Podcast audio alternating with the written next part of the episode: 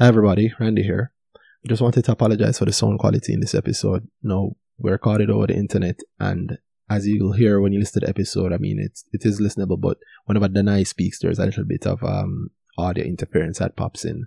Uh apologies. Hope you still enjoyed the episode. Apologies.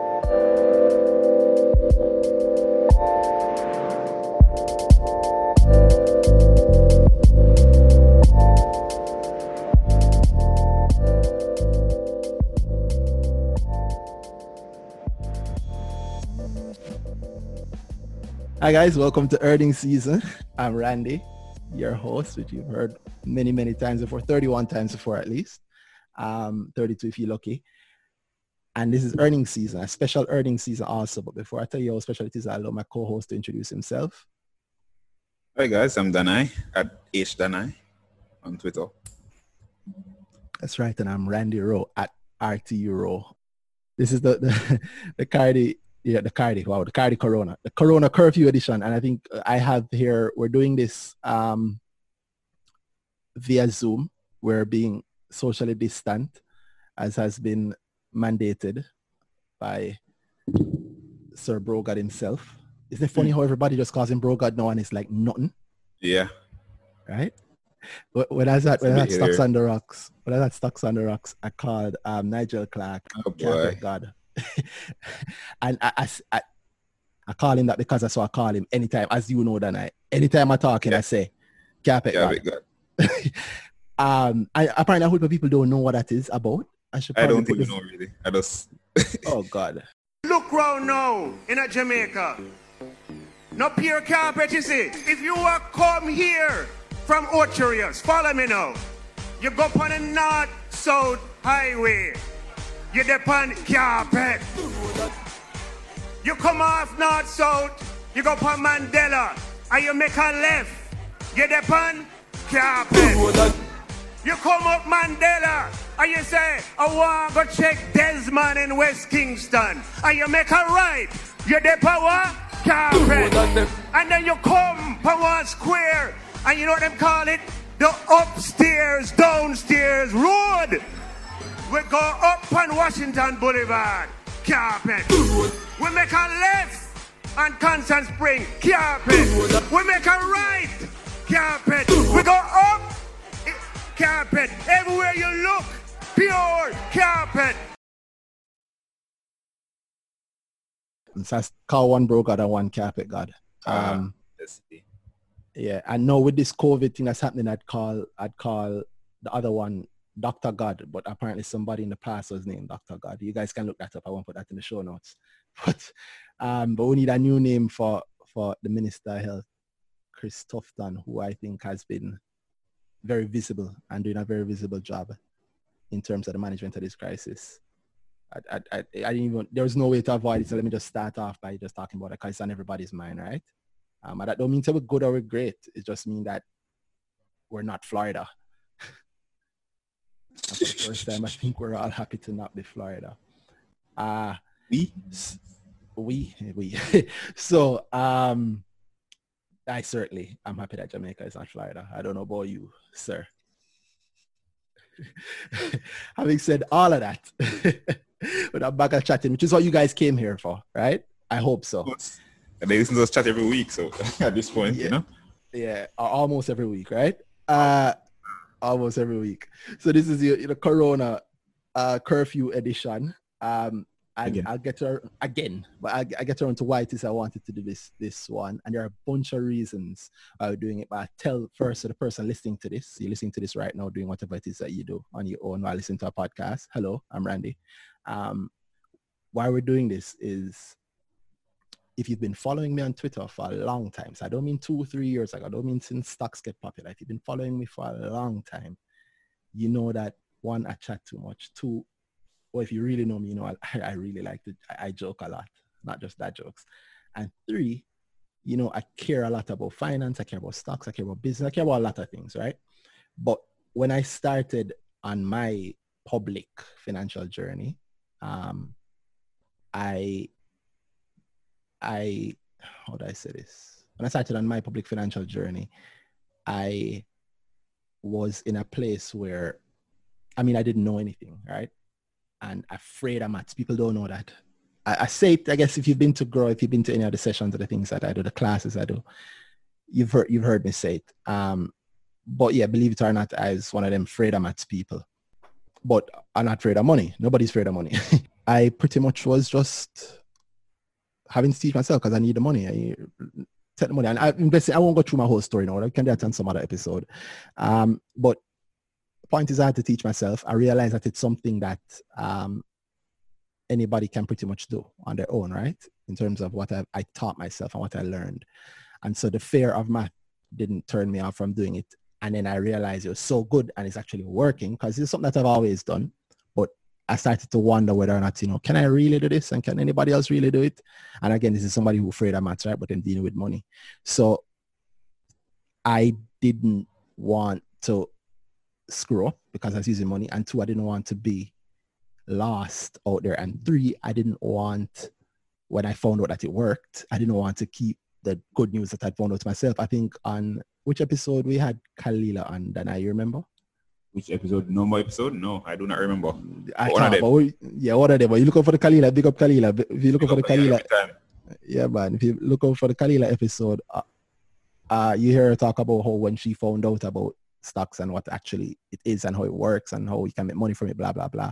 How big a deal it was for her and how she just wanted to share it with people. And it's the same way for me. I run off my mouth too much, as you guys have heard over the last few minutes. So I decided that I needed to run off my mouth and tell people, make everybody else know. And I wanted to see if everybody else could do what I was doing. And I don't want to say special. I want to say something that any and everybody can do, right? And so I tried it, meaning to tell people about it and it worked. And so there's always that feeling of somebody just starting out, which is why I'm saying all of this.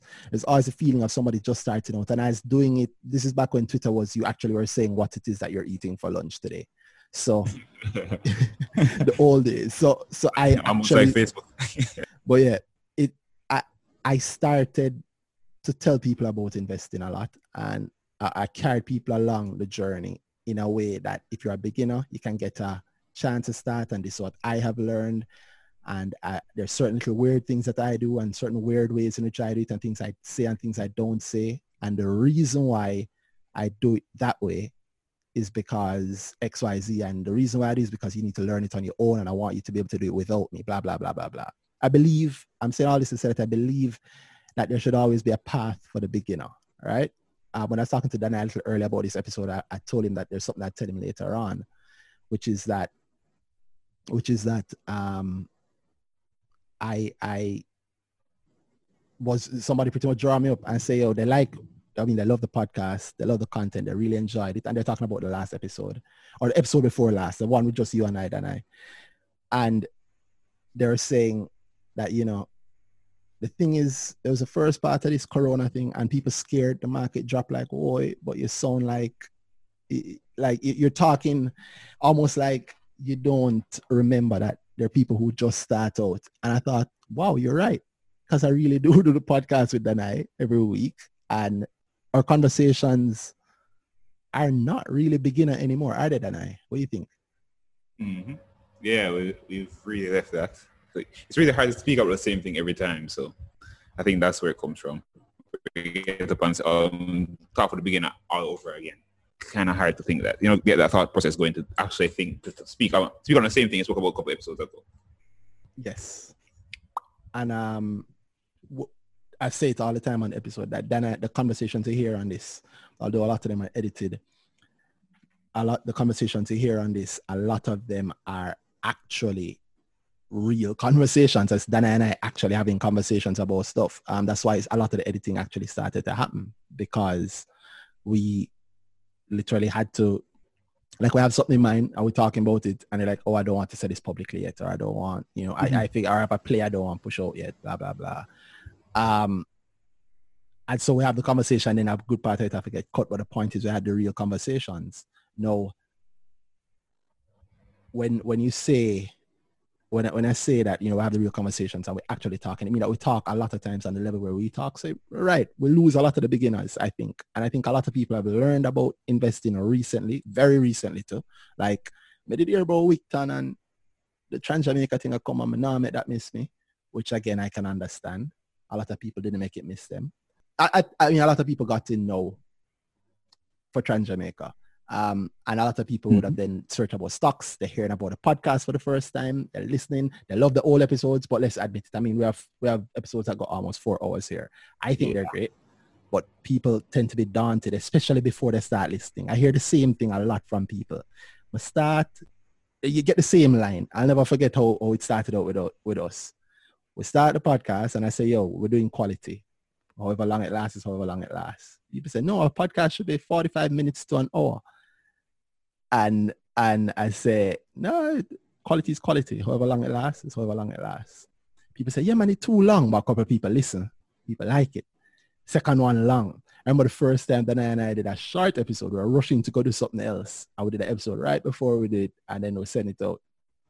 Bare message, yo, how this so short? I forgot to two this week for make up for yeah. it. Blah, blah, blah. Uh-huh yeah, but people people often switch once they realize that something good is there, which I understand. But if you until you've climbed that little hill, you've gotten over that hump, you are always going to be um, looking at it as daunting and saying, "Oh my God, it's three hours. There's nothing could be telling us about stocks that could last for three hours and still be important, right?" Um, and you might actually be right, but other people might tell you you're wrong. Anyway, why why all this yapping? Point is I want to do something very specific and open and clear for the beginners, right? Um, and this one requires some conversation. So, well, then I, well, let me, let me just go straight into it. As something I noticed, then I, um, I have been quiet mostly for the last few, however long, but I've been quiet, especially since the market dipped. Well, obviously not quiet with you. Well, even quiet with you because you've been busy and I've been busy. I think I've been more quiet than you. yeah, yeah. Yes. I don't. Yeah, I don't really talk. I haven't been speaking much. I wonder. I wonder if people that follow me for me speaking about investing are disappointed. you bring back the jokes. Yeah. um, and and I've been staying quiet and just yeah, looking at what the, the responses have been from the industry because, and this is the reason why I came with that whole huge speech at the beginning, sermon at the beginning because I believe I've always believed that there should be a path for the regular man or woman to be able to follow without going to accounting school, without being a finance specialist, right? Um, there should be a path that you can follow and be able to get somewhere um, in terms of your money. Don't mean that you have to become Warren Buffett, but you should be able to go, okay, I want to start investing in stocks and there should be a resource for you. I want to start doing XYZ, there should be a resource for you. you say, okay, I'm in stocks now, I would like my portfolio to go, I want to make 200% in three months, right? You should be somewhere you can go where they'll tell you, hey, 200% in three months, that's heavy. That's a lot. That's a, Eh, for you to be able to do that, that's, that's, that's very, very, very, very, very very do I say hard? What's the right word there, then I 200% in three months is what? If you walk into a house as a regular person, assuming that there was a house that's like magically good. Very dedicated. You take it, you do not there. Yeah, you you kind of have. if you're in that. only, I say in only stocks, it might not be. It depends what happening with whatever company that's going to give that. Maybe there is no company in the market that will give that right now. Maybe you have to be in the right company at the right time. I saw that work for you and good luck with whoever helping you with that. Yeah. Somebody walks into a brokerage house and asks for 200% in three months. I'd expect the brokers to go. Yeah, no, no, uh, go so. Yeah, you know, no, yeah, that, that's not that's not what you come to a broker for. For you, you want to get 200% in a month, then you're going to have to go go for it for yourself, right? And I believe that for a regular person, especially ones that don't know anything about finance, it should be that road that they can go. They should be able to have that place they can go to get the start. So they want. And when they come with something like a 200% in three months, there should be somebody there to say, hey, that is actually kind of hard, guys.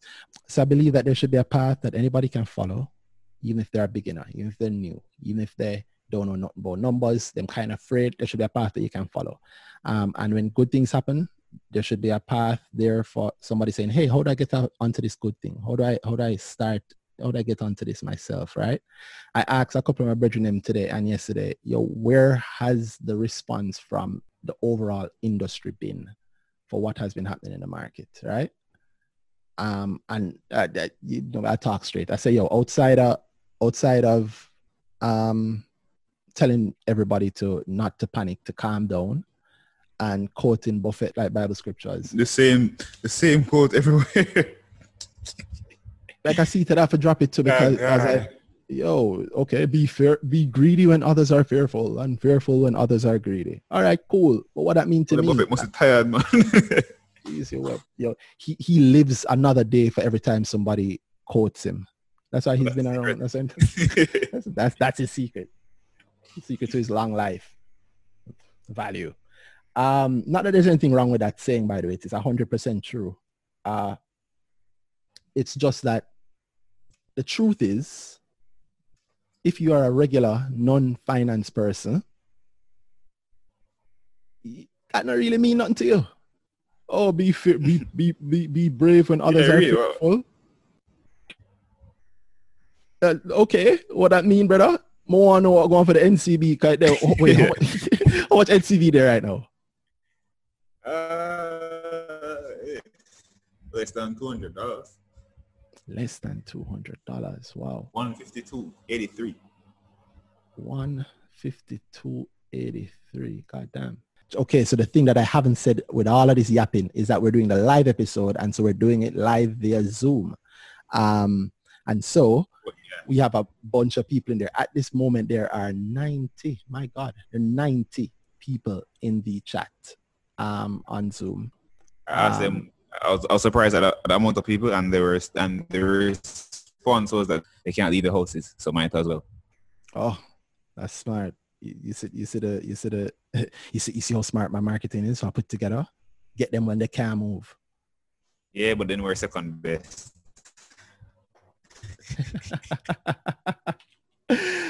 you know, I don't want to hear about being brave when everybody else is fearful, Yeah. blah blah blah. When NCB, To me, it just sounds like they have nothing else to say. To be honest, like the best you can say is something somebody else said.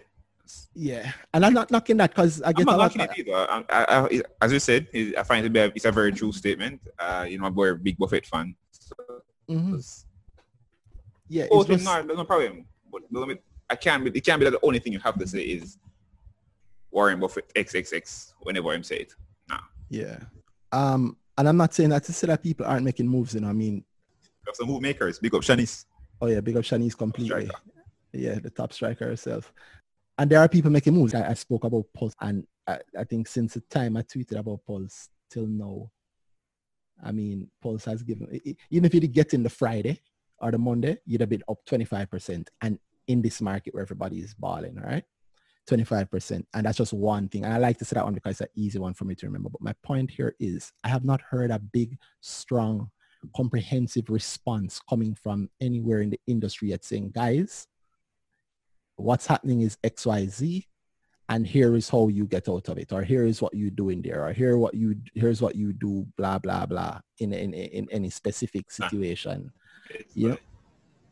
yeah i'm not hearing a strong industry response. Um and i, I guess it just i guess it maybe it's just a shock it is coming. I saw jmb did their session um a couple days ago. That was pretty cool. I on that. And they had a couple of experts in there. And those guys were big up kerry because kerry seemed to moderate it.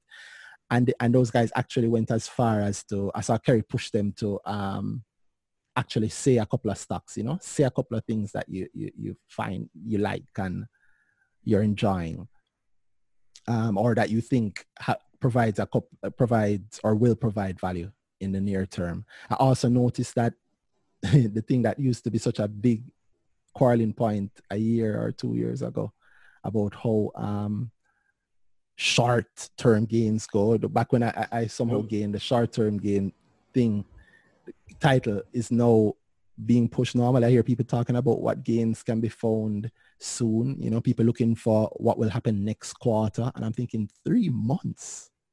I am so happy now that I'm here. Find that even though sometimes it takes a while, sometimes it takes a while, but common sense almost always shines through. So Yeah, that's true. it, it doesn't catch very slowly, but you know, it's still contagious. It, it does It catch, does catch very quickly.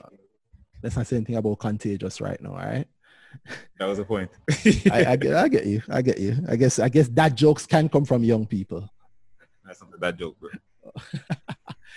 oh my god. Anyway, um, I, like I said, only JMB have I seen like a strong response from in terms of the session that the sessions that they've been holding.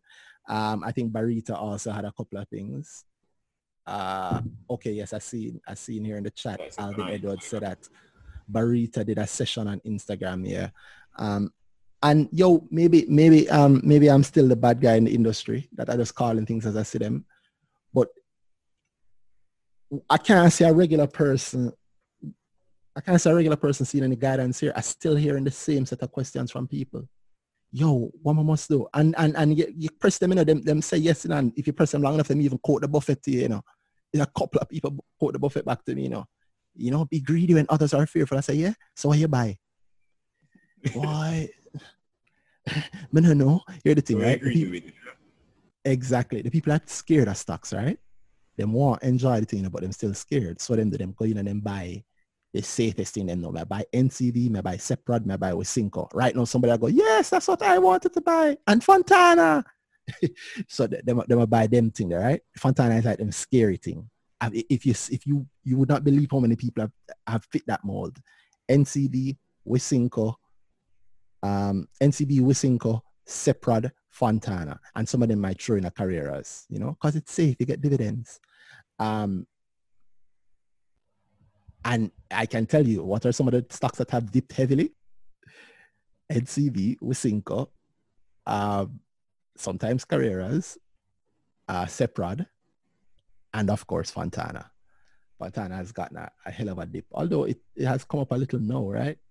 Uh-huh. Um, so uh, instead of keeping the balling and the yapping and the, the quarreling and the saying how the industry not doing blah blah blah, I figure let me just do my part. Let me just actually start talking about some of the things that I see. Let me start talking from the perspective of somebody who's just starting out. And maybe not just starting out. Let me try and channel that perspective.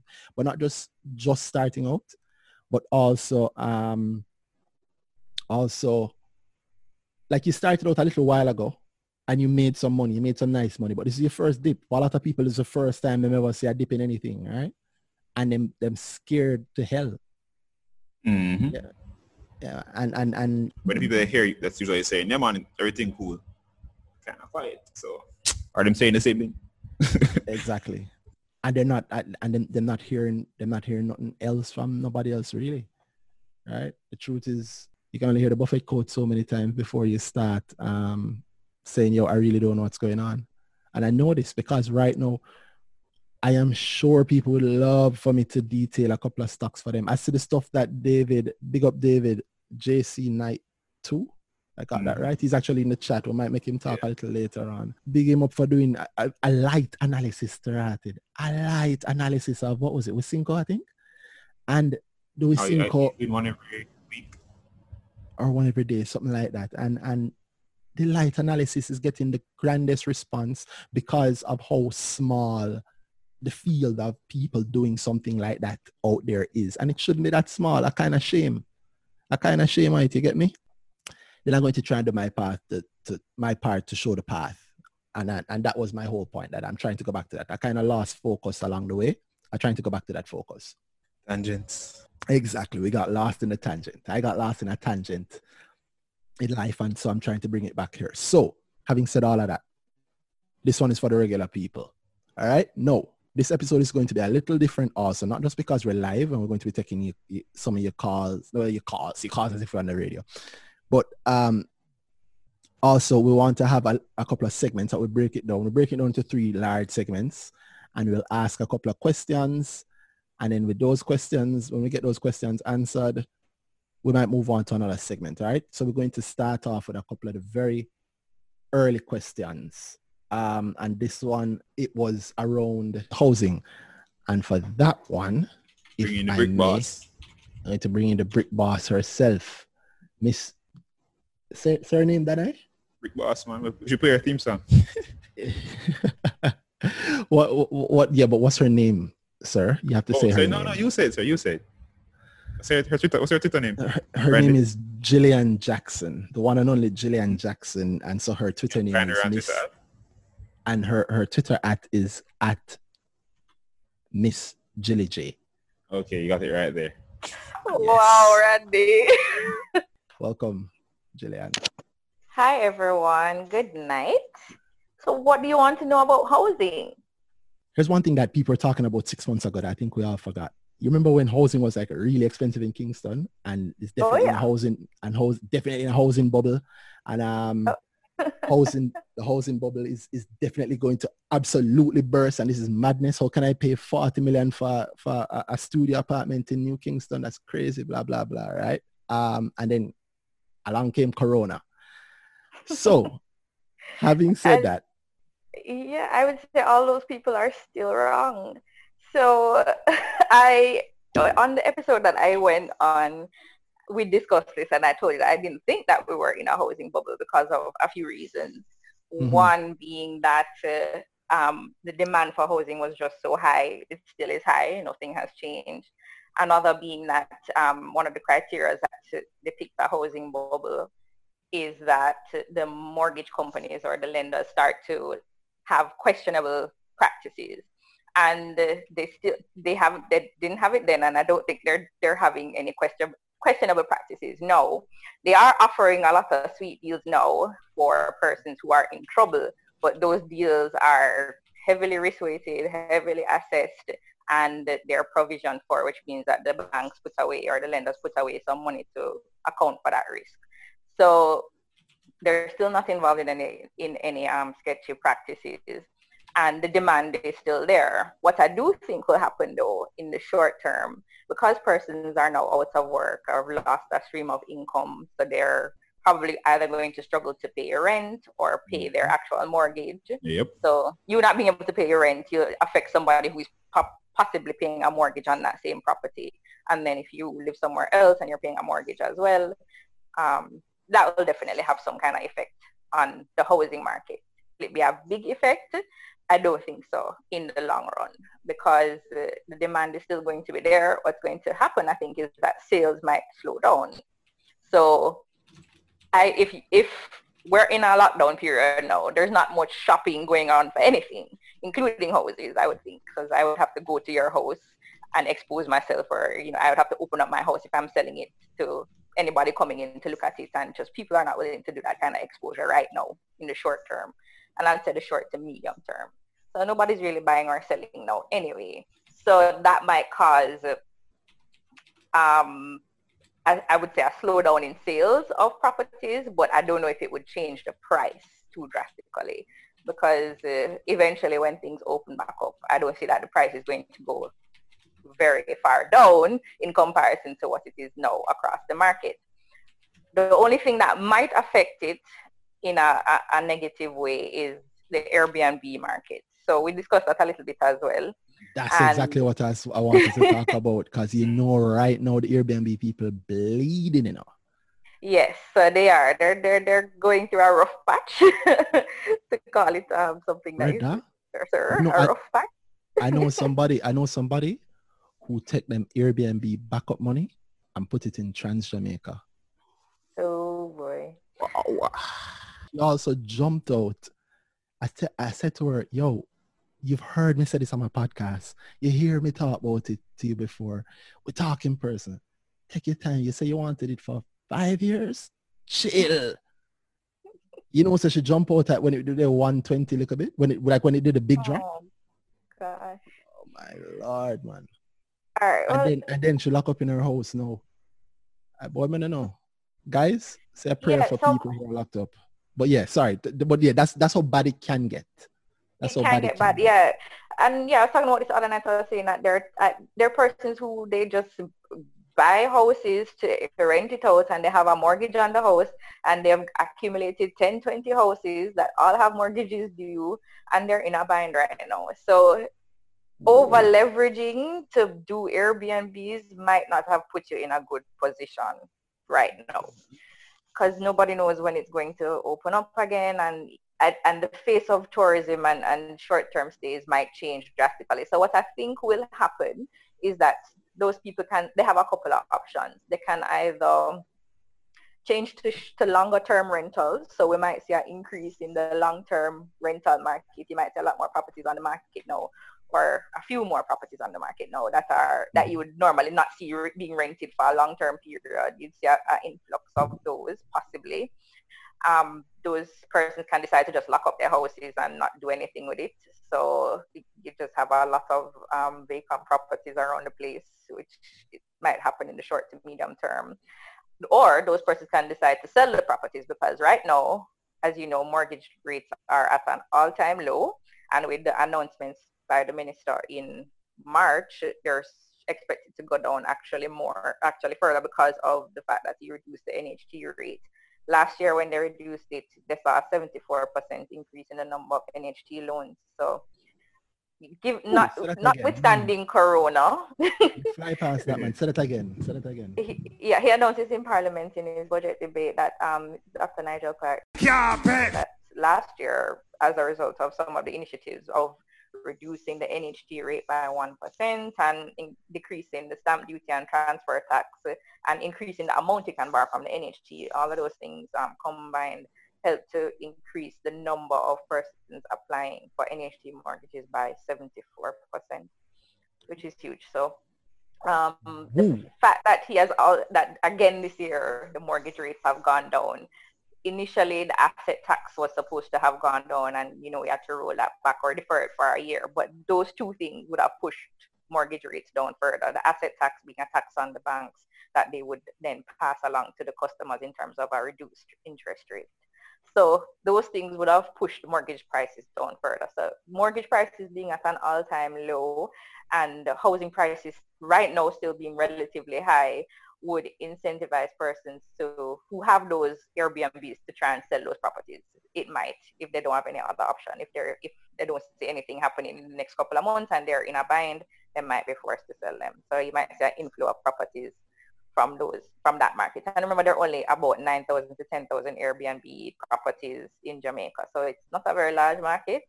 But it's in the Kingston and St. Andrew area, you, you definitely see, and Montego Bay, you definitely you could possibly see an increase in houses to the market soon. Um, yeah. So. Um.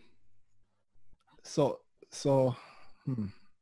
It's a whole opinion. You know, you use a lot of the bank talk again because a lot of people get lost. And what you're saying simply is that yo, a whole heap of house might start get might get sell. Yeah. I mean, yeah. I thought that's what I was saying. No, but okay. you, something I would say that, that's that's and you see that little difference is just the real difference between the regular miner. Because you and I get it. I got what you're saying, and yeah. it's clear. But I have to admit that, like I've spoken to enough, I've spoken to enough people to know that sometimes they just don't get it. And worse, if they don't get it like that, they're they're they're they're almost afraid to ask or to say. But yes, simply what you're saying is that a whole heap more house might sell, um, going to sell, as a matter of fact and then people there might be a lot of houses available for sale and then people just like investment you know it's a time right now it's a time to you would say it's a time to buy investment buy stocks i mean. So when others are people, fearful. Right i didn't want to say it. I didn't want to get called a Buffett bible Buffett bible photo you're not so, gonna get calls for Buffett right. So I mean, people might look at this as an opportunity as well if there, if those, if it actually comes to fruition and there are lots of houses on the on on the market that were not previously there, people might use this as an opportunity. Again, mortgage rates are at an all-time low, and mm-hmm. expected to go lower. So it might actually be a good time to look at buying, even though I don't nobody really wants to be out and about looking at houses right now, but on paper. on paper, right? yeah, you can use a lot of what's that? What's that site? Wait, well, you just know the NMLS numbers, right? That's how it works. You're right. Uh, go yeah. go check out your, bro- your real estate brokers and your real estate agents website and see what's what's coming up now.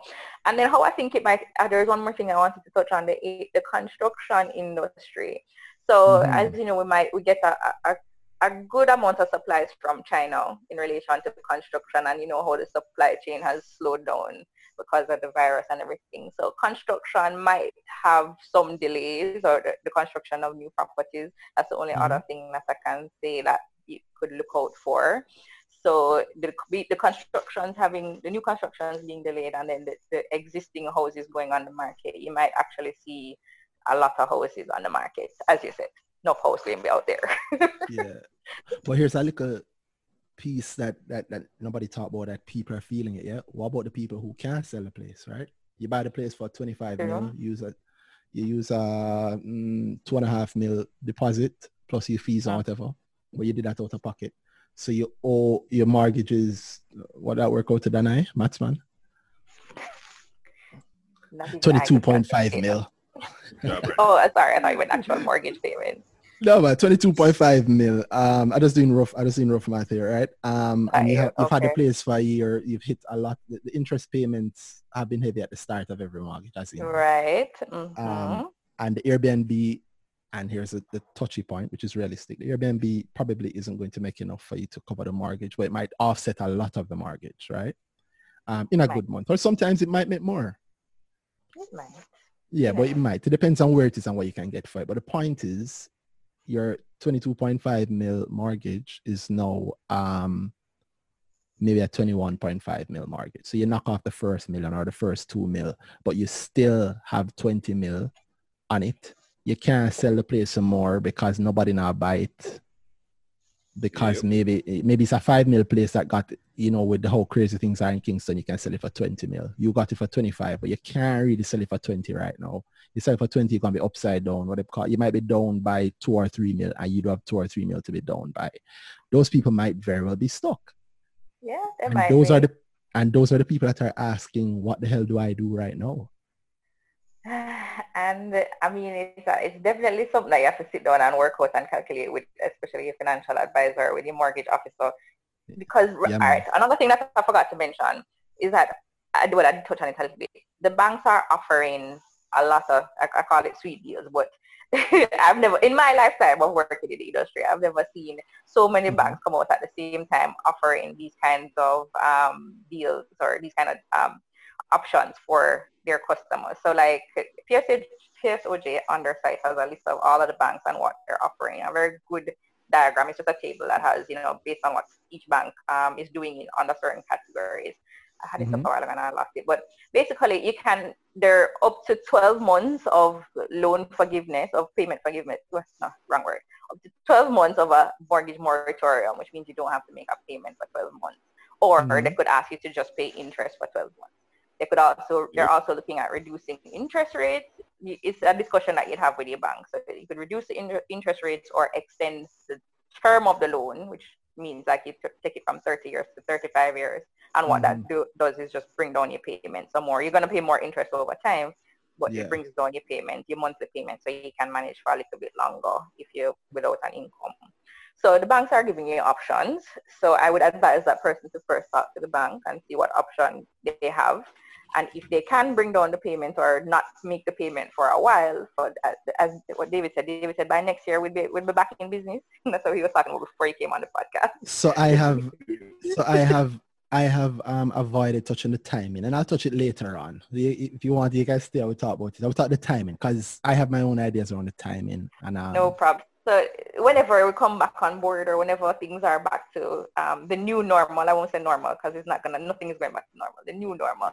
mhm. um, when things get back there, uh, you would be able to make, you can make your regular payments again. You can make a, have a discussion with your bank, I would say, and go from there and see what can happen for you in terms of payment holiday or payment moratorium. Yeah. So I see in the chat, Brandon Thomas said, I doubt there will be any mass selling of properties. They have options with the banks for their mortgages and have long-term rental options. Yeah. And I hear a lot of things like that, but that's so easy to type. That's not realistic. You think right now if you can make your payment, you can walk into Scotia and go, hey, you guys have some of those long-term rental options. No, the bill due the 25th. That's how it Oh, works, yeah. right? There's no long-term rental option. It's a big deal to put somebody in your property. Mm-hmm. Big deal. You're talking like you're talking like a top landlord. no, it is, and some landlords just they they've they've gone through the hassle of doing it, and they're just like it's not an option for them. They don't, they're not interested in doing long term rentals. And then who- Airbnb was their was their go to, and now that it's not there anymore, they might just say, "Sure, I'll sell it." Yeah, and not just that, you know, we always Exactly. come. I, I'm gonna stop. Sorry, Danai. Go ahead. Go ahead, Danai. I was agreeing with Julie. But I was saying thing there, the, fact, the long-term rental, your Airbnb for the whole time, Nobody can to just pop up on your doorstep, know of all the times and say, you know, I really want to rent this space for 12 months. You just might not happen like that. Yeah. Somebody lose them. If all people um, getting laid off right now, you think they're looking for places to rent? True. That's true. And and you know the truth is also, if you are not just laid off, right? Um, the people who have these properties, realistically, I cannot do anything other than Airbnb. Airbnb, I could Airbnb Mm-hmm. this apartment for for 150 a night. And Airbnb. Airbnb's fees come out of it. Um, the cleaning fee. Well, there's a couple of fees that come out of it, and I do the cleaning myself. Or maybe I have a lady that come and do the cleaning for me. And she, when it done, um, if I'm lucky, I make 98. Nine, let's say I make 100 if I'm really lucky. So 150 a night, and maybe 100 comes to me. But the the the I have to keep that place rented for maybe 15 to 16 days of Airbnb for the month in order to make my mortgage. 15 or 16 days, you can just do the quick maths. 15 or 16 days at the 150, that's 2,250 US. And we said that we actually get, we actually get um, 100 off it. And that's, that means that, you, you know, you're getting the 1500 a month right there to cover your mortgage, right? But the reality is I also can really rent the place for 1500 US a month. I might look and can rent it for a thousand US a month, but can't rent it for 1500 US a month, which means that if I cannot Airbnb the place, I cannot afford a mortgage. So I might have to foreclose on it because I can't sell it. I can only sell it if somebody will buy it. Yep. Yeah, so that's a simple, true reality. Something And so nice in, in reality, but it's something so nice until reality hits you, right? exactly. And that's something that people have to think about. That's the kind of thing that I talk about all the time. You have to be realistic with your money. Because yo, the truth is, you know, the reality of that situation, you know, even if you don't say it to yourself or, or believe it or deal with it yourself, you know, it doesn't change how real it is. That mortgage has to pay on the 25th. And if you don't pay it on the 25th and you miss the first, by the fir- end of the first week, you get a call from the bank. They just check in if everything is all right. Mr. Rowe, everything is good with you. You missed a, you missed a payment here. You know, when can you do this for us? And there's going to be a small fee. And Yep. they're not waiving, they're not waiving that fee either. They're not waiving that fee because NCB need to give me that that that one dollar dividend every quarter. Exactly. Shareholders. At the end of the day, Some shareholders- are waiving fees. Maybe yeah, not that Gina. Well, that's that's a good thing to talk about. So you mentioned you mentioned the um you mentioned the, the link and guys i saw in the chat the link has been shared and if you're listening to this at a later date or you're listening to this on the podcast the link is definitely in the um in the show Show notes yeah, Yeah. so the, the link to what the bank relief packages are i mean some of them are there but some of them big up to ncb for starting it and then you remember all the others who started moving julian all of the others. You want? No, t- just Yeah, tell me about tell me tell me about just one that that maybe you might be close to or know or anything like that. No. Hmm? Well, the one that I would be close to, or the one that I would know, is my bank. Okay. Because when I I got an email from them very early on that said that they were offering up to the 12 months to waive you, um, 12 months moratorium, waiver of Mhm. late fees until April 30th, and then the option to refinance with the longer payments or the lower interest rate, and several other things. So yeah, that's the, the one that that I think had the I won't say the best, but had the term to waive it, but to defer payments for 12 months. That's the only bank that had that. Mhm. Everyone else was six months or three months. Perfect. I know somebody. You want to tell people where that is, or leave, Oh, that's we'll leave it JN. alone. Sorry. Okay. that's Very JN well. Bank. All right. Big up JN for that. So they have their 12 month moratorium. It's a Big up. deferral or moratorium, Yeah. Waiver of late fees, and relief financing with flexible repayment terms. you know, the building JN- societies and building societies and Jane is not a bank and the member owned thing. They usually speak about how much better they are for the clients, and that's an example of that. The fact that they're 12 months, everybody else is way less. Yeah. Mhm. Members first. That's our motto. Yeah. So it pays to be a member there. Um, Yep. Yeah. Love. I would love to be a shareholder there, but that's another story for another time. Members are shareholders. Member owned. Yeah. all right, Member you know. That means you're a share shareholder. I know what you're trying to say, Randy. you know exactly what I'm saying, but that's okay. Yes. um, Let us know. so let me. So again, if I can just cap that, um, Gillian and, and well, Dana, you have any views on? Well, I, I'll say what I think, and then Dana, you can say what you think, and then we might we'll move on to another segment. But and thank you again, Julian. But you don't have to run just yet. But thank you just for that point. Um, No problem. But I, I, I have a, a bone of contention. okay. Hmm. Go I saw your tweet.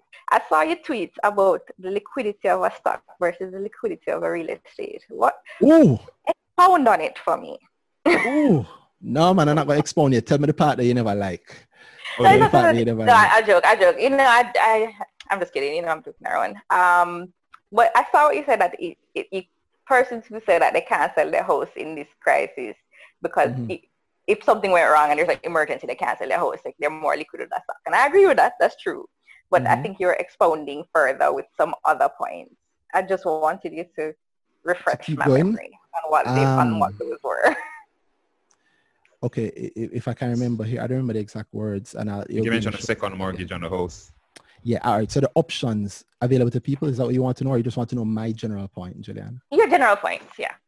Okay, so my general point was that um, people often say that you know they don't want to tie their money up in in um, stocks. You know, yeah, you know, I, it took me it took me three years to get this two million saved, and I'm gonna just tie all of it up in stocks. So put I don't want time my money up in stocks. So you want to put in somewhere else so I can get a little bit in case of emergency. What people don't realize Ah. is that stocks on by itself is in case of emergency. You can encash Gotcha. money. Yeah, the Okay. longest. Yeah, that that's that was one part. There might be parts that you don't agree with, you know. So there, there might be one part.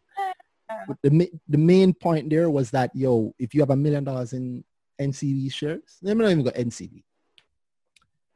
Uh, let's say Fontana.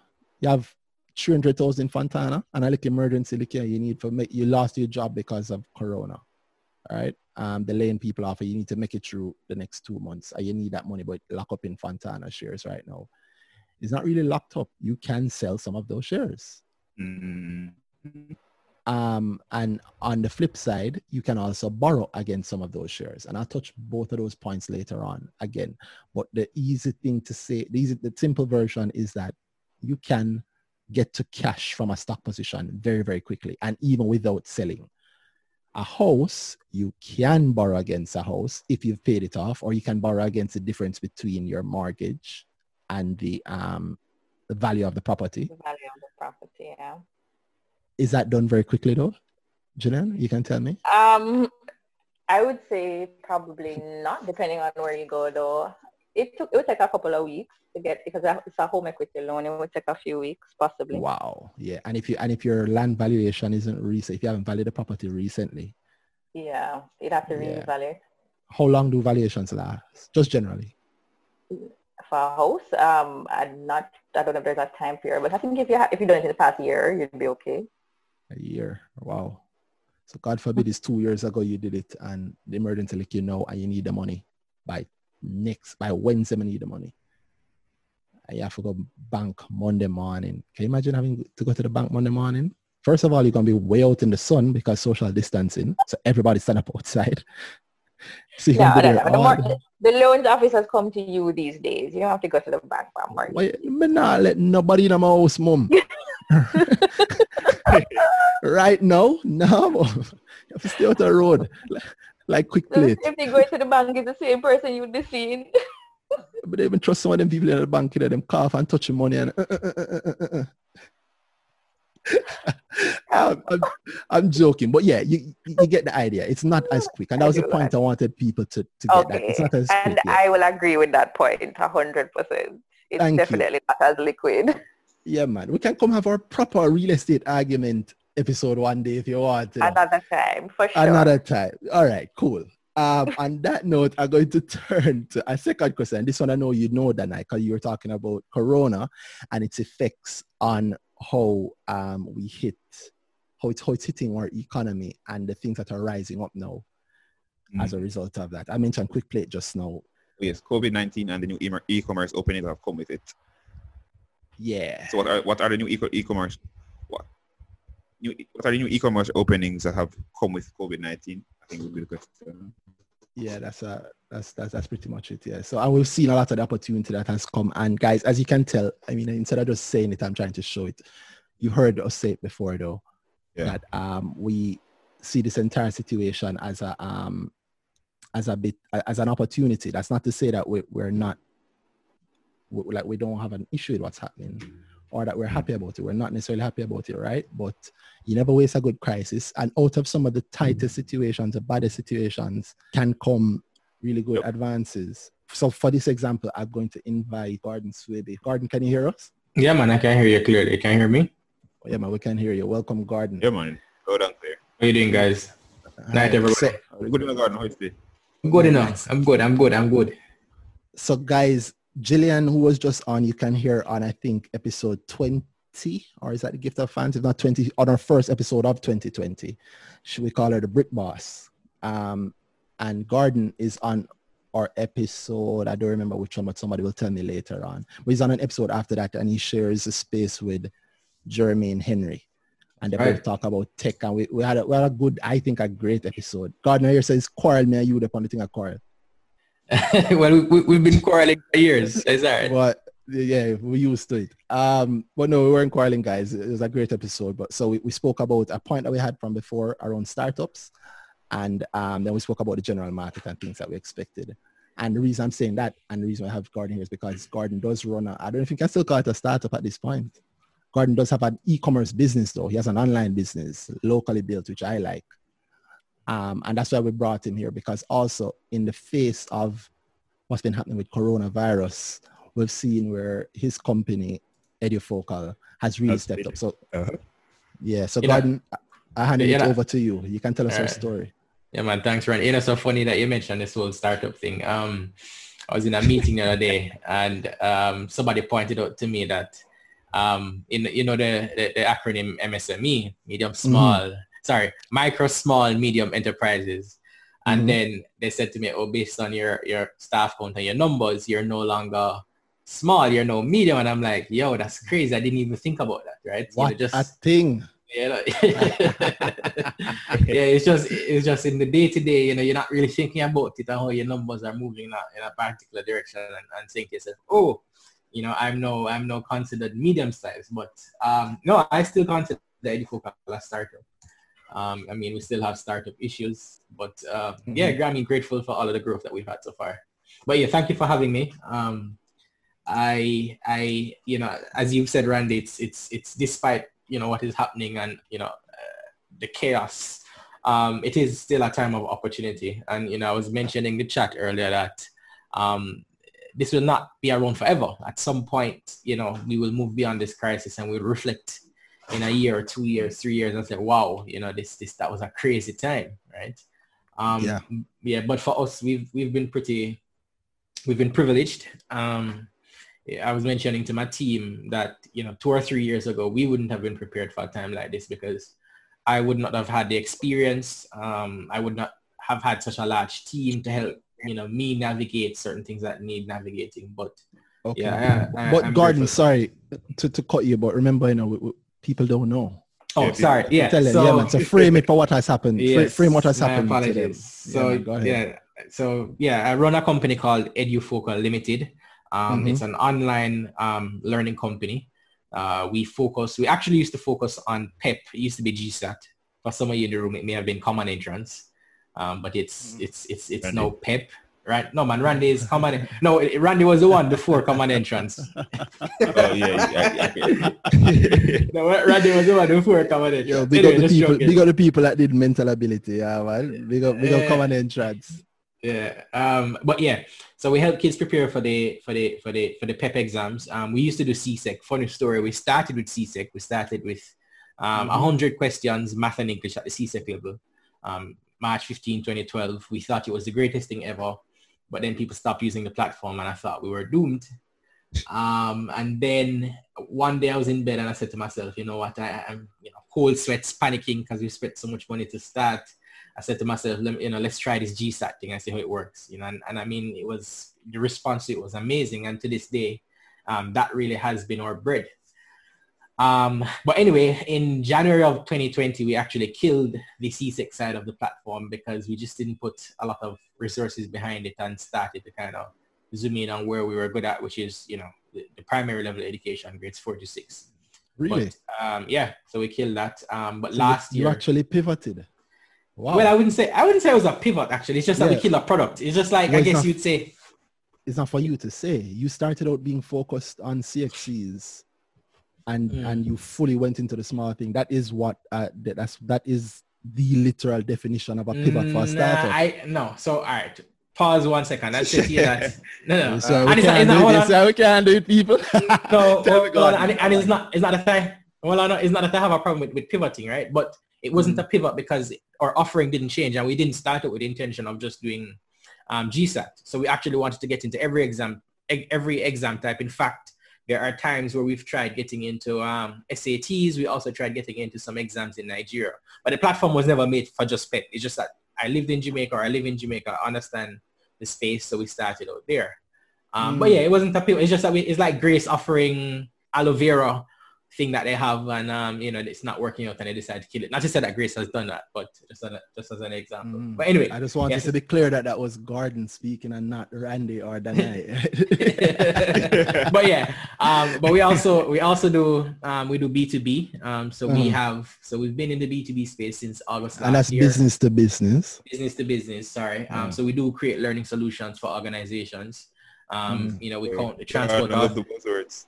Oh, yeah. it's just, yeah, I guess when you're, yeah, it's your day to day seeing everything about it. But we've been in the business to business space um, since mm. August last year. We, we create learning solutions for organizations.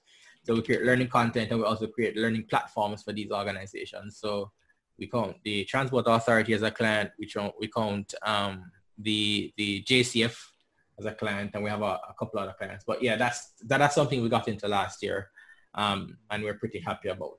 So I yeah, like so that. That's, so that's edufocal. You know? I like that, but let's but but right now we're focusing on the corona. Coronavirus. Because this is a yes. corona episode, so we're talking yes. about What's effects of what has since corona. yeah, so that has been that has been pretty good for us. Um, right before schools closed, the Ministry of Education reached out to us, asked us, you know, to make our service um, free of cost for students.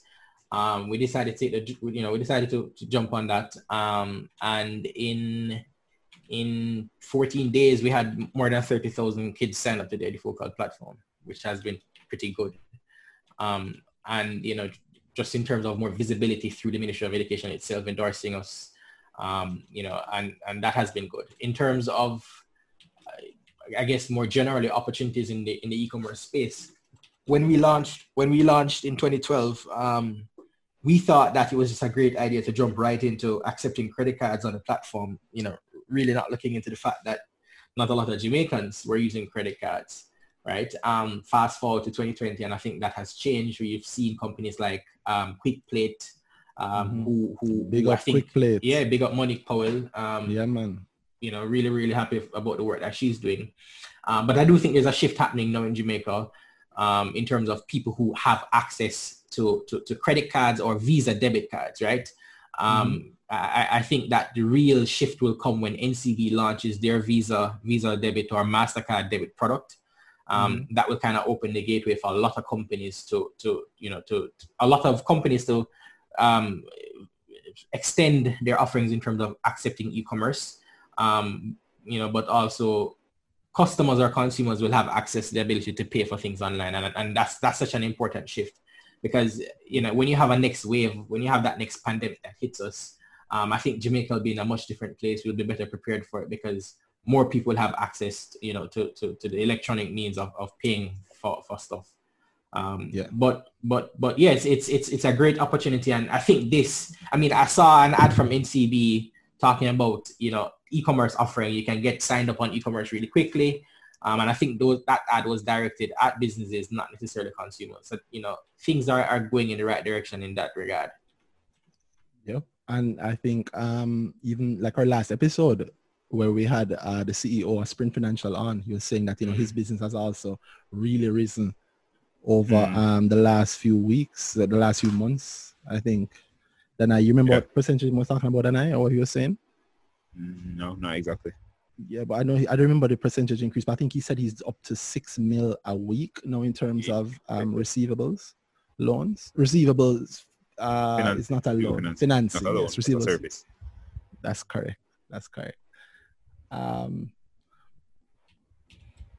yeah. Um, because I've been paying attention to on, on, your Twitter, you have been just putting out the count of people signing up. You know, I get yeah. day after day after day after day, and if I don't know how private this is, well, you put it out. So well, if, if it's on Twitter, it's not private. Yeah. No, man. What I was about to ask, but it is based on that, so it isn't. I mean, what what is that as a percentage of of the entire cohort of PEP students again? Okay, so um, on average around 39,000 students do the PEP exam annually. If you count grades four and five, it's about 200 and something thousand. Um, mm-hmm. But it, but, but right as it is right now, we have more than 20% of the total PEP cohort signed up in terms of grade six, the grade mm-hmm. six cohort. So we have um, a lot of them. But I mean, the real value for us is also the grades four and five, um, who will have for a very long time. You know, so for the grade four students, we'll have them for two years. Um, mm-hmm. and, and for the, the grade five students, we'll have them for one year. We don't currently have any grade seven content, so there's not much we can do with the grade seven students, sorry, the grade six students that we have on the platform right now in terms of after they leave the Edufocal platform. Mm-hmm. Um, but definitely a lot of value can can be gleaned from um, from from the grades four and five students that we have on the platform.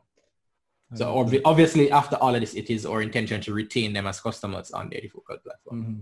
I mean, mm-hmm. you're no fool either, so you know you know what's up. And you started out doing doing more than you're doing now. So even though yeah. you're right, by the way, it's important that I say this because you are correct. Um, I agree with you.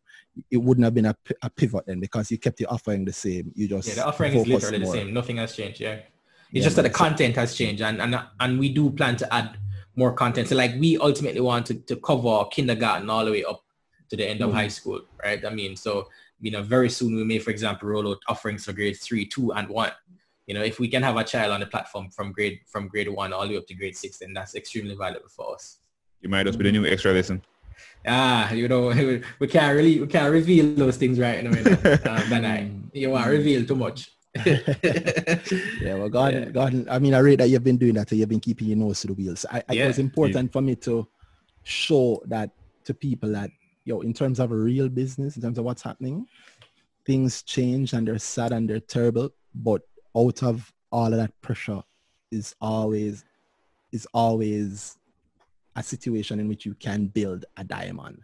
I just wanted to also, you know, acknowledge the fact, you know, from March we had so many corporate companies come on board to support us because it was it was actually a this it was actually a conversation we were having internally with the team. Like all right, mm-hmm. guys, we have all of these users. Do we do we monetize them no or do we, you know, do we kind of keep it free? And uh, because it, for me, it didn't feel like the right thing to do. Like, uh, you know, we, we gave 14 days. Um, the ministry wasn't going to write, write a check for us. So, I, you know, I said to myself, how, how can we keep these people on but still pay our bills? Um, and you know, that worked out for us because a couple of corporate companies came on board and supported us. And I mean, we're obviously very happy for that. Um, the first call that I made was actually to Wisynco, and I mean, they said yes, and I was happy for that, and that just kind of gave me the, the confidence and momentum to call a couple of other companies, um, and they were very much in line with what we were seeing and, and decided to come on board. All right, I am with you there. I am with you there, Gordon, because uh, you, you touch a, a next point. You never had to send anybody home. You actually hired in the middle of this. Yeah, yeah, I'm hiring right mm-hmm. now. Um, we're definitely wow. hiring. um, because for, for we're doing live classes too um, for mm-hmm. students. Mm-hmm. And we want to touch 20,000. We want we want to engage 20,000 20, students weekly via via um, via via our Zoom classes. So we call them edufocal live classes. Mm-hmm. Um, for like for, for I'm sorry, you call them what? We call it edufocal Live, but we do it through Zoom. So on one class last week, we had over over close to a thousand people that tried to get into the class. Um, you know, which was pretty amazing. Whoa. So yeah, definitely yeah, that's, that. That's, huge. That's so huge. what we so we're hiring moderators, we're hiring data entry clerks, we're hiring teachers. Um, we're going through a lot of hiring right now. Um, obviously, a lot of people we want to retain after this because we don't expect Edufocal to be the same after this in the sense that um, we do expect some decline in some of our numbers. Um, but what has been amazing to me is that our KPIs have not changed much. So for example, your typical time Key that performance indicators sorry, for the people yeah, who don't know. Yeah. yeah so, so, in like other words, he's saying that he has kept the same goals throughout. Yeah. So like for example, the typical time that a child spends on the Edufocal platform is around 20 minutes. Um, we had 6.9 million page views last month and that didn't change. Like so even at scale, our numbers have remained the same. The activity on the site has remained the same, which which shows me that you know even if we had 20 million people on the platform, the numbers would probably still kind of look the same. Boy, I say it. Empires are built during a crisis. Yeah, man. Mm. Out of the out of the Great Depression came the, the huge Rockefeller Empire and all of that. I hope I never got that wrong. Um, out of out of all sorts of bad things. If it's not if it's not at a macro level, if it's not a country level, it's it sometimes it can be a family. I yeah. mean, yeah, my own family. I didn't know when the Black Plague happened in 1918. It changed a lot. What happened? It changed a lot of Jamaica. Yeah, yeah, for sure. For sure. Yeah, it, it, well, well, I'm pretty sure I got that wrong. The Black Plague was in 1980. What was, It was that? like- it was Spanish. like- Yeah. It was like Spanish, 18, all right? 18. It's The Black while. Plague was what, like 18, Right? 18 or something like that? Yeah. I'm not. I'm not that old. yeah. I mean, Oh, shut up. but, but, but um, um, the, it's a it's a huge deal and it, it changed a lot of things, but it it makes a lot of things better. How we have started. Yo, I never washed my hands so much in my life. I swear to you, brother. Yeah. Randy, you know, I'd say to you that the hardest thing in all of this for me is actually just the mental fortitude that is required in, you know, just sitting in the office all day and focusing on growing the company despite everything else happening around you that is bad. You know what I mean? I, I have friends who have family members who are sick because of Corona. I have friends who know people who have died. Um, my team, my team is on, you know, on the verge of burnout. So it's just managing all of that it's is that's the hardest part for me. It's not, it's not the lack of opportunity, you know. Um, so I get you. it's it's been really challenging in that regard. I'd say, if I'm being honest. I can I can understand. Yeah, balancing the personal and and Yeah. doing so because growing a company is hard in the best of times. Yeah, man. Like, there's one team member right now. I haven't heard from him in a week. like, he just. Wow. I mean, I know he's good enough, but he's just been MIA, and I know because I know that he's tired, so I just kind of left him alone because it's just been a lot, right? Um, but I mean, he's been working hard and stuff, and yeah, a lot of the team members, you know, even for me this weekend, I just took a break. Um, just and I have a lot of work to do, but I decided to take a break because it's it's rough. Yo, take the breaks here, my lord. Yeah. I feel the same way a lot of times. Almost every Wednesday when I have to get this episode out, and there's some for the last, it's like open the last couple of Wednesday. You're laughing, don't I? Mm. Yeah, I saw I see somebody in the comment saying, "Wish my boss would leave me alone." I'm a nice boss still. I, at least I hope I'm a nice boss. well, I, I, am sure I, I'll bring on one of your staff to tell me otherwise. Yeah, man, you or, or see if it's true. But Yeah, um, you, you made a great point about the personal and how it impacts, and the fact that you're even hiring now. You should Yeah. probably shout that out to people. Is there like a link for them? Shout Yeah, so you know it's so crazy. Um, I, I made a tweet um about two and a half weeks ago, and in in in less than a week, two thousand people applied. Um, I mean that was ridiculous. I didn't expect the tweet to just like people were sending me message on messages on Instagram. Um, Mhm. people who I knew were reaching out to me privately. So it's been crazy. So I mean we have way more um resumes than we need right now. But but the email address is remotework at edufocal.com. Um, so you can you can send the, the resumes there. But Randy, I, I just also wanted to just back up on one of the points that you were talking about regarding stocks too. Um, yeah, man, you, of course. you know, it, it's it's so crazy that again in the midst of all of this, it's easy to say, yeah, man, buy this stock um, because it must go up, and in in in a in a very instinctive way, you know it's going to go back up, you know, but. To, to drop some money on a stock right now in the chaos, in all of the chaos that's happening, it's, it's hard. It, I would say it requires serious mental fortitude. Yeah, Um, but bro, haven't you heard? You need to be greedy when others Yeah. are fearful. Absolutely. It, it, so it's, it's easy to talk, you know, it's easy to Yeah, talk. man, these it's easy things, for someone. But to actually do it, especially when you're putting up your own money, I mean, that's Yeah. another story, right? Yo, That's can you another- I know imagine? a good amount of people saying that and not doing it. Yeah, it's another story. Yeah, can you imagine the people who threw like all a million into NCB when it was at 170 Mm. because they never think it would ever go 170 and then it Yeah. drop go 140. Yeah. Red yeah. dot. Yeah, yeah, it's, it's tough. me no- Yeah. yeah, I know people, Warren Buffett in that. I know moment, right? people, I know people who are down more than 50, 60% right now. And I mean, eh, that's crazy. Not me. I mean, I'm definitely not down 50, 50, 60 or uh, 50 or 60%, but it's, it's, Could be down heavy. Yeah, no, I'm, I'm not done. Wow, wow, I like that kind of thought. That's strong. no, man, I'm Um, not done at all. But but yeah, I don't know if I interrupted your point. If you're saying something else, because you're saying it's not easy to do. No, no, I'm just saying, I mean, whether it's entrepreneurship, whether it's you trying, I mean, even for people who are trying to start their own ventures now, I mean, it's it's hard. Like, again, you know, you, you see some stuff on, on social media where people are saying, for example, oh, um, if, if you're home right now and you're not being productive and, you know, you're wasting time. But again, it's very easy to talk, you know. You, you don't know what is happening in people's lives. You don't know, you know, j- just the things that they have, it- it- you know. So I, I guess I empathize there um not everybody will be you know attacking things in the same way you know right now hmm And I agree with you 100%. And that's part of why I'm doing this because I want people to hear the different views. I want them hear like a realistic view. I want them hear, I don't want us hide from the bad either. Because the worst Mhm. thing is when you, you hide from the bad, but it's out there, but the person still have to face it. You know, like when, you know I used to hate? Gordon, you remember this. I don't believe if you remember, you and I experienced this together. The teacher in class or the lecturer in class, and then we have three questions and there is maths, right? I'm sorry, it's math.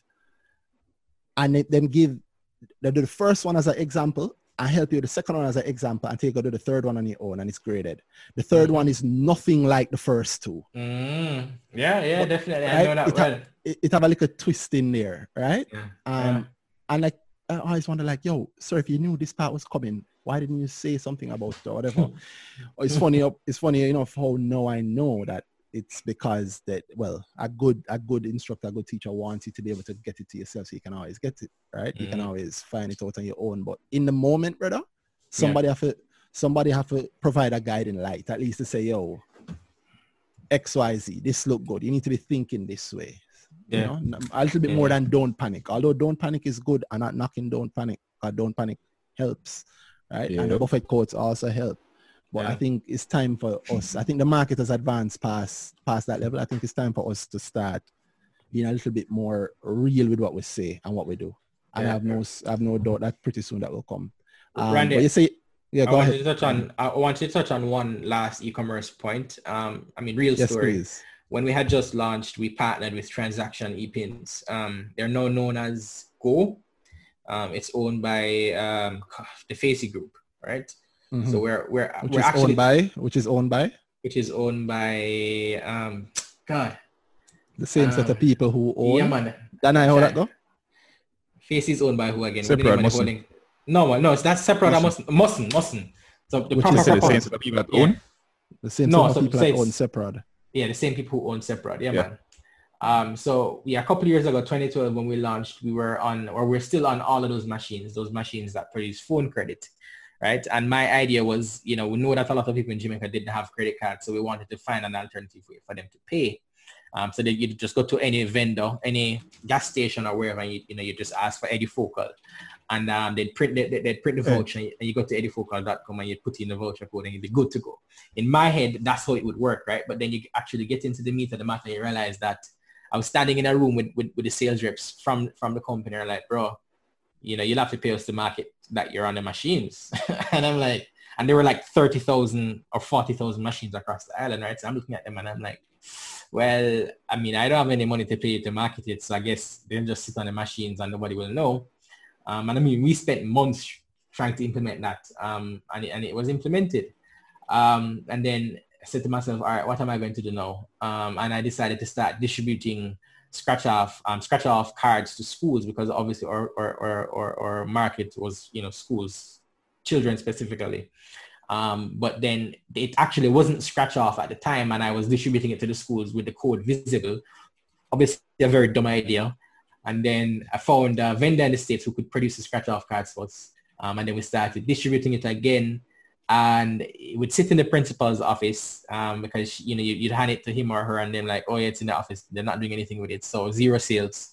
Um, and I just kept on iterating from there. And I'm saying all that to say that so we eventually figured that out right? Long story short we figured that out. Um, but I said that to say that I was doing all of that just because credit card penetration in Jamaica was so low because if credit card penetration was high then all people need to do is just go to edufocal.com sign up pay with your credit card and that's the end of the story. And of mm-hmm. course that's what obtains in developed countries like, you know, the USA and Canada. Um, but we're now getting to a point in Jamaica where all of that is changing. More people have access to, you know, to, to, to credit cards and Visa debit cards specifically. Um, and our sales online have reflected that. And I'm very happy about that um, because it means how we sell is changing, right? Um, it means if we need to convert all of these people, all of these 30, 40,000 people that are currently on Edufocal now, chances are a bunch of them have credit cards. It means that our sales process is much simpler. So, you know, just to kind of give some perspective in terms of how things have changed and are changing. Um, and it makes my life and it makes everybody's life easier. It makes Money Powell's life from Quick Plate easier. Um, mm-hmm. You know, it, it just, it, mm-hmm. it is really a big transformation. And if you're not, if you don't have your finger on the pulse, it's easy to miss that, that that's happening. That's true. It makes my life easier. Grow yeah, there you go. Uh, there you go. Yeah, exactly. Literally only payable by credit card on exactly. So, exactly. Right. So you know, I mean, there are a bunch of things I won't touch on on this call in terms of how we can analyze that data and know who has a credit card and who, you know, who may not have a credit card, but mm-hmm. um, definitely creates a huge opportunity for us in terms of how we approach the market. Well, I think well, well, I suspect we'll have you back to talk because that's a great topic, but I don't want to go too long. So thank you very much, God. So you're Yeah, showing man, a no good side of things. So Thank you're you showing no problem. Very, very thankful to have you here. Um, you're showing that in terms of business, in terms of small scale, small scale here in, in um air quotes, because as a man say, in thing medium now. But if in terms of Mm. business and small. growth, it's still small. so it's still, growing. it's still growing where it means no. Um, Mm. and I think I would I, I can say you're on the edge of startups still. In terms of local startups where everything take longer, you're definitely still there. Yeah, man, for sure. Yeah, but I see people in the chat asking you if you don't want some public money. Uh, you know, I, I'm really averse to this, this, this, this IPO thing. Um, you know, we'll see how it goes, but trying to keep it private for now. yeah, Make your money, sir. Make your money. yeah. All right. I'm trying. I'm trying to make Very the, the, some money. Trying to make the offering. uh, Trying to make the offering as valuable, you know, to, to the public investors. I, I wouldn't want to be dragged on Twitter telling you know people cussing me about all them investment now work out and idea for. Oh Lord, oh Lord, Yeah, oh, that Lord. would, that wouldn't be nice. I didn't. I didn't want to say that. You know, so. Mm, that wouldn't be Oh, nice at all. God. No, but it's a good point because people do say that, and I think that's a Yeah, matter yeah. of um. Yes. I think that's a matter of low financial literacy. I don't mean that bad way, but Gordon, you're right. It's a rough thing for people to see and Yeah, a rough man. thing to go through, but it, it, Yeah. it's it is because you know, you know, traversable. yeah, the, you know, a lot of the CEOs that get criticized, including CEOs of large companies, are on Twitter tweeting around. A lot of them are just there, but they don't tweet. They have some anonymous account, but they see these tweets and you know, oh no I mean, doubt. eh, No obviously, doubt. again, nobody wants to be, Yeah. nobody wants, you know, to get a trashing about their company online. You know, that's not, that's Yeah. not. Yeah, but it happens and it is what it is, and uh, and people have a right to do that, especially if you're a And- shareholder. And they should, yeah, because it's exactly. If you're a shareholder, it's your company. If it's a public company, public means public. You're open to exactly, you're open to scrutiny. Yeah. yeah and it's i think it's good for us to know what bad good and ugly is somebody saying something about your share price or your prospects now doesn't mean that your company isn't great we need to get past Yeah, that. We need to go- exactly. Yeah. but yeah, Yeah. thank you again gordon for that Thank you for having me. Um, Yeah, take man. care, You're everybody. Yeah, man. yeah man no problem um so that was gordon then i what do you think uh we've had two people on so far um we should probably have we should probably take one of those questions. I'm going to take one of these questions from Matthew Preston. What innovations are you hoping Jamaica? You did the first question. I did the second. Well, well, to be fair, this isn't really the first because Matthew asks, what innovations are you hoping Jamaican businesses will make during or after COVID? And I think Gordon touched on one is that I think Yes. we'll lean more on e-commerce. I saw that note, that thing that went out from NCB speaking NCB. about their um, e-commerce platform. Yeah, and look at oh, what happened with Innovate 10x. The company has been around for a bit. And Mhm. with the guy from JMB, let me call his name proper. He's not just the guy. Sheldon Powe. Yes, P-O-W-E, Sheldon Powe. Yes. He he's mentioned his let me read this properly. Jamaica Property Exchange Network. So I was, I was laughing at it because I was thinking about when Julian was speaking. It's an online it's an online space for buying and for buying and selling property. So you want to sell a property, you can put, you can post property there, and anybody who in the public can just go on the site and they can view it there. So I was laughing. Julian was saying people can just come, people come to your house now, and you're saying you don't want people in your house. Mm. This is a good alternative. You can buy or sell your house through this. Yeah, I And think in a time might- when people be looking to sell houses, you might, be, you might get somebody there. And he, they want to extend the platform to more than just property sales. So it's a good look. I'll post the Gleaner article speaking about it in the show notes. I can drop it in the chat too. Yes, sir, I will. If it's the right one. Is, is the app called Keez, K-E-E-Z? Mm, not that I know. Think so. I know of a, I, pro, I know of an app called Keez, and I don't know if it has something to do No, with Innovate man. 10X. It's like they, they call it the J- JAPEN. Yeah. J-A-P-E-N. J- Jamaica A P E Property N. Exchange Network with other prospective investors and prospective home buyers to apply and be approved for a mortgage without walking through the doors of a financial institution. All right. Well, send me that link and I'll put it in the chat. Come on. But yeah, so you're saying that that's um, you're saying that that's that's um, one one benefit that you see coming out of it. So people are getting more innovative, essentially. People are more going are going more online. You mentioned in the episode with Gordon and Jermaine about how Jamaica is ten steps back, ten years back. Every time Oh, when like if you want to look at what where we are now. Yeah, yeah, Mhm. yeah, man. Business there are bu- business processes that exist abroad, and every now and then Jamaica just finds out about it ten years after the fact, and starts implementing it as a thing to do. So we're we're, we're now looking, well, especially during the COVID, but right, but before we're other companies are looking to you know the online transform the technological transformation, you know NCB 2.0, other companies are doing all of that type of thing. COVID, that's kind of forcing companies because we need to meet the market. If we have custom, we, we don't have any customers walking in anymore. We don't. Have, we can't talk to our customers. We can't sell them anything when them at them house lock up. So we find a way to reach them, so they're trying to push this online thing now, and even even their staff. We have everybody talking about the working at home. They, the enfor- forcing the work at home thing right now, where the government was saying they need to send have people working from home, non-essential staff, a lot of companies implemented that private sector and public sector. Even me, I'm working from home now. Everybody talking about it on Twitter. So yeah, a lot of people are working from home and working through this Zoom. You can see where Zoom is affected. You can see the share price online, how much it gone up since this whole COVID thing. So yeah, a lot of companies really stepping stepping up into the new world, into the 21st century. Yeah. Yeah. And you're right. Oh, 20 years after the fact. yeah, Yeah. yeah, 10 or more. But you know, we don't get there till we get there. When we get there, we do it good, right? Um, on the and on the flip side, we do have to know, learn for some of those things. Um, it's so funny yep. how Corona come and everybody forgets say a certain house leak all our information. Eh? Oh, That's something yeah. uh, That's something that's going to have to be handled in the future. Uh, but we'll talk about that on a on a. I, I um, keep seeing people speak about. I, I see people every now and then. Somebody mentions how much it has actually affected. It, how it's not something happened to them and they're not affected by that leak. So it's it's Yeah. crazy to me that you know this type of society Jamaica is they don't really talk about these things. They're very hush hush and they don't look into something that goes bad for them. When I come to it, Mhm. we just run with it, I guess. yeah, the, it, it, it, it is it is. Um, David, on, David is mentioning something. I think he just didn't hear you just now because you, you kind of zoomed out. You so you, you, your sound went Oh, back for sorry. a second.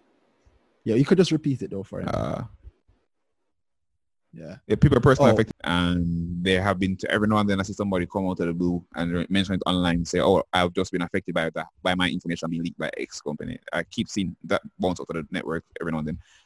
Uh, I haven't heard where anybody's actually pushing to get something from it, or where you know get some.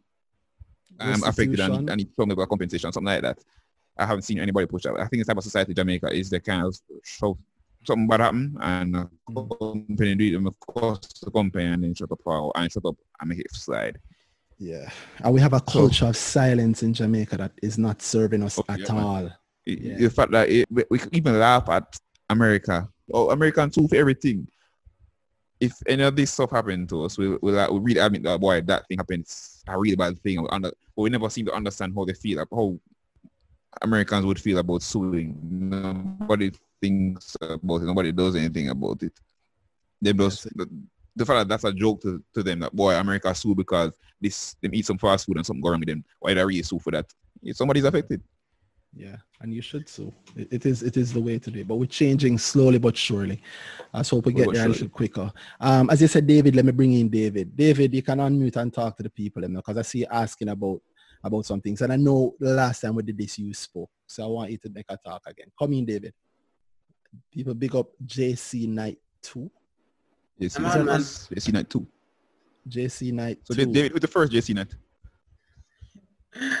I went to was JC Knight. JC is a high school I went to, and the that chess piece in Knight is where I get the other part of my handle from. Who's the first? and the 2? You're JC Knight 2. I don't know who was the first, but I got the two. All right. Well, JC, well, sorry, JC Knight too. Big up. Welcome to the podcast again. Um, tell the people who you are. Well, for those of you who know me already, uh, I was featured last year by several entities, uh, Smile Jamaica, Observer, Gleaner, about the Earning whole season. investing, uh, well, earning season in August as well, about paying tuition, about holding stocks, and people were surprised that I'm a science student.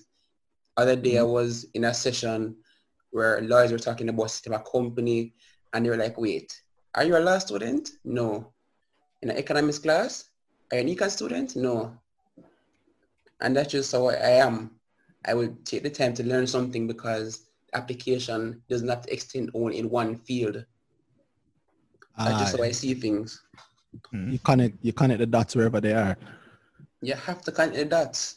Yeah, man, That that's a great skill to Well, have. opportunities. um, there's something I want to, but in the introduction, you need to say the founder of Finance with JA, you know. You need to put, put, plug that one. Oh, That Finance is- JA for sure. Yeah, that is Hashtag hundred percent Finance true. Twitter JA. That's I have some more hundred threads percent to come out. Yeah. It's So David, easy. David, sorry to cut you, David. Um, uh, but I want people to understand what you're doing. So David is younger. He started out by himself. He taught himself how to invest, and he's been doing, like you say, not into not into econ and not into math.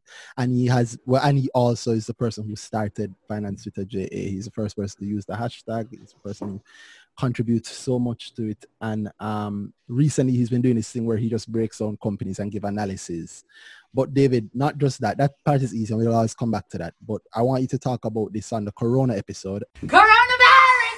I want you to talk about um, just what's been happening and how how how you see the market, meaning the, the drop that has happened since since I don't know when it's the market dropped. March since. 10. Since March 10. That's what you That was the that, that was the first case. Confirmed Of case of corona in Jamaica. Oh yeah, man. But we're talking about the stock market here. Well, Chan Jamaica coming into corona time, yeah. Ah, so tell me how yeah, what's happened since? half a billion was lost within the first two, three weeks Who? in market capitalization. And we don't gone over, we don't, how much, we don't, how much billion we gone so far? I don't remember the exact amount, but the index has fell from a high of about 514,000 around last December, around last December to around 360,000 now. Say, say that again, 514,000? In, in, in JSE, on the JSE index to around 365,000 points now. Mm, So, so, that alone gives an indirect indication, yeah, indirect. Yeah. So people, what he means there is the index. You don't know what the index is. I mean, go and listen to I'll old episode. Go ahead. This is the beginner episode. Go ahead and tell him what the So to basically break it down, an index basically tracks a particular list of stocks or securities in a exchange basically. So the JSE Financial Index tracks financial companies. Manufacturing and distribution tracks those particular companies. The JSE Index in general tracks a, a particular cohort of stocks. And it's the junior market, but a particular cohort of main market stocks and the performance of the index gives an indirect indication as to the performance of the overall market. Okay. Tell me how you feeling now about the market. Looking at the market overall as an amateur investor. David, by the way, is not a licensed financial advisor, but he is the first person to be on our show. He was on our very first episode. So thank you for that, David. But yeah, how do you feel about it now? There, there are opportunities in the market right now, but some companies that are being bought based on the prices. I don't see that value for being paid for them right now. So What early in the week, I-? So like one three eight student living went with trade as high as nine dollars on Friday, and I found that odd considering that mm-mm. when you consider one three eight, right now I go to UWI, so I know the situation. UWI right now says up to March thirty one, Mhm. you whatever you paid up, you're good. So if you're a finalizing student in the final year, you will refund you your remaining amount to you. And they said like if you're a student who is still has time to go to UWI, that credit to the future. So right now, 138 source of income, primary their residents can't come onto UWI because of uh, the current situation and the curfew. And students have gone back home. So, Segue into in- a question we got earlier. So even though you itself will code the bill, here's a problem. That can be a receivable, and a receivable is necessarily cash. That is a payment that should go down later in the future. Mhm. So when you see one trading for nine dollars, is I don't I don't remember the book value right now, but to pay that kind of premium for the stock, I don't see it being worth it right now in the current present term. So And you're that's saying that David, you personally David, don't you have, a- really you have a problem with them getting the money later versus No, I don't, I don't plan on getting the money later. But in the current term, not knowing when the come when you, cause the thing is, US says right now, until Corona settles down, meaning borders can open back up, students can actually come to school and everything, that really and truly campus lockdown. And UWI said that they're in an orange zone right now, and they can go to a red zone at almost any time, meaning that what nobody can be on campus. Okay. So the revenue is camp it will be there, but when will it be realized? Because UWI says right now they're going to be a financial constraint with the student population basically being trapped.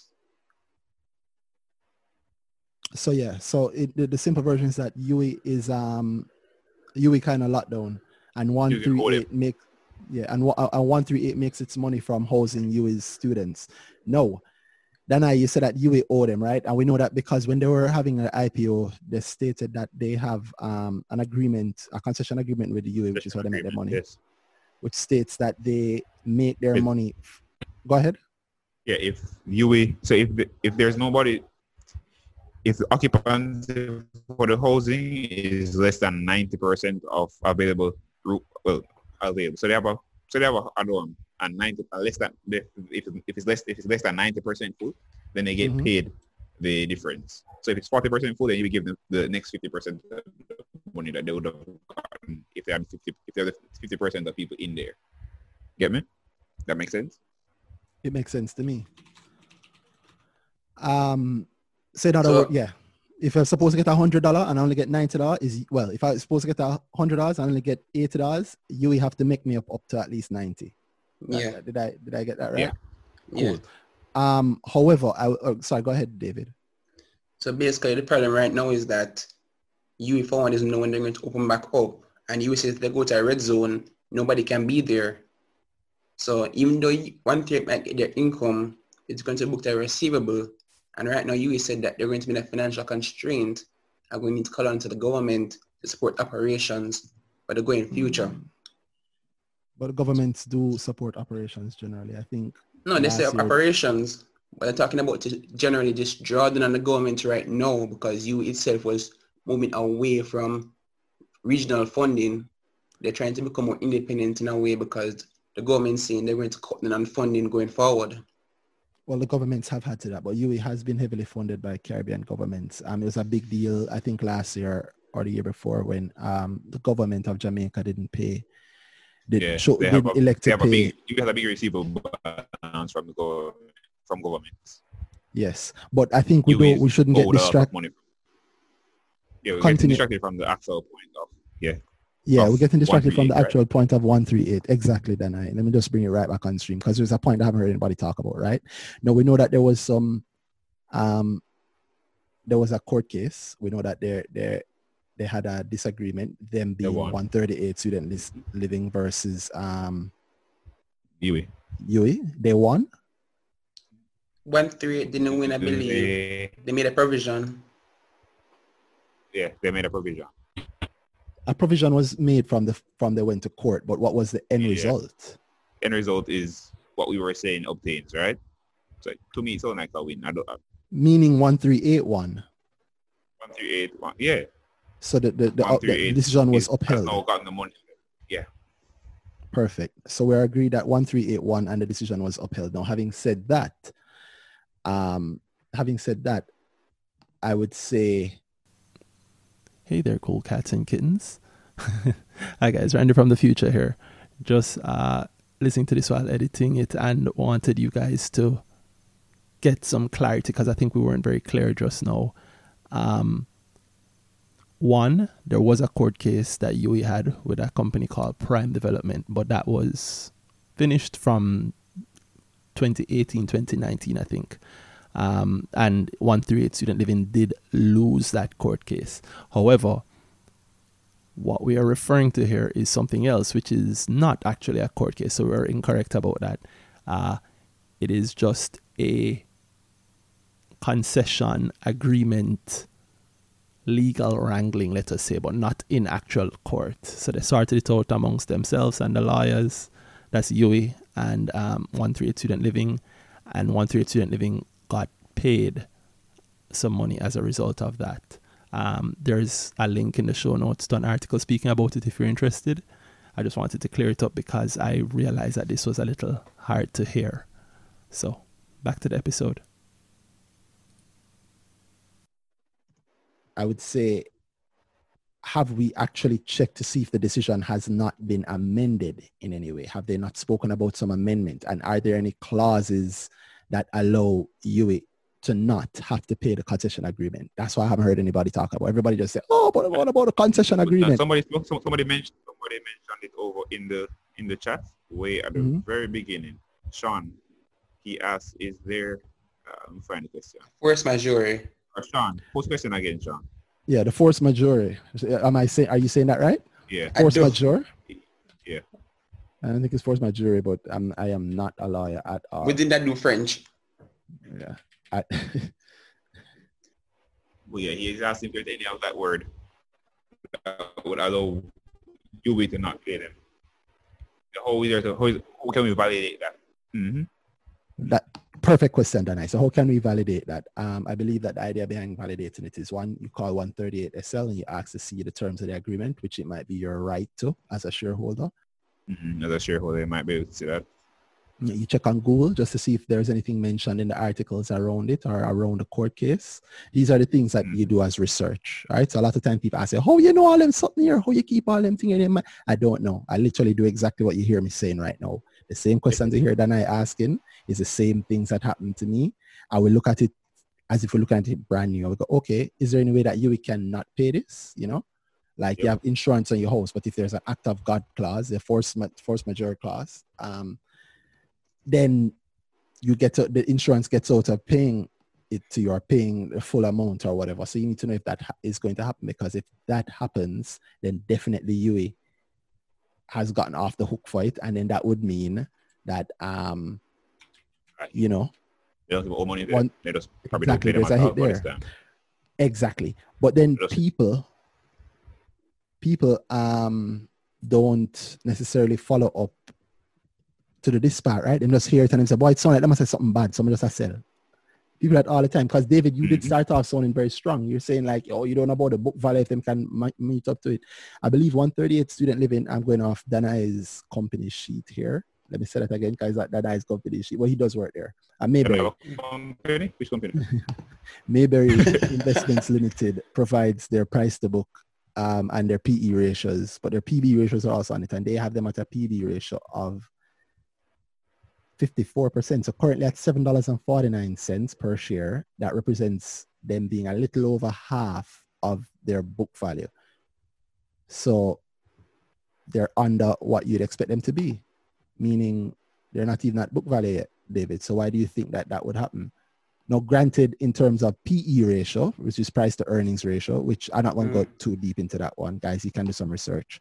But in terms of PE ratio, at seven dollars and 49 cents, that's a PE ratio of 12.4 times. And we know lower tends to be better, higher tends to be worse. But we see maybe we see Mayberry projecting them to have a PE of 40.6 times in a year at their, at their 12 month part mark, which says to me That's that Mayberry's well, that is if I agree with Mayberry's projections, right? And I don't always because they get it wrong just like so many other houses. But at least big up Mayberry for at least putting their projections publicly because not many people do that. So yep. that, that, in itself is its own bravery.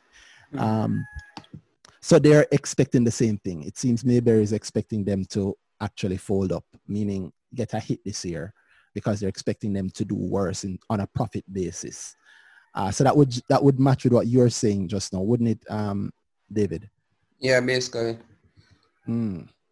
So not necessarily I'm saying that one trade is a terrible company or doesn't have any value or whatever, but I'm saying that in the current timeline, basically, mm-hmm. to get to pay for premium, premium that premium right there, because you're saying, cause based on what you're saying about the relation to the PB with the company's current price and everything, mm-hmm. I don't see paying that premium to be worth it in that regard.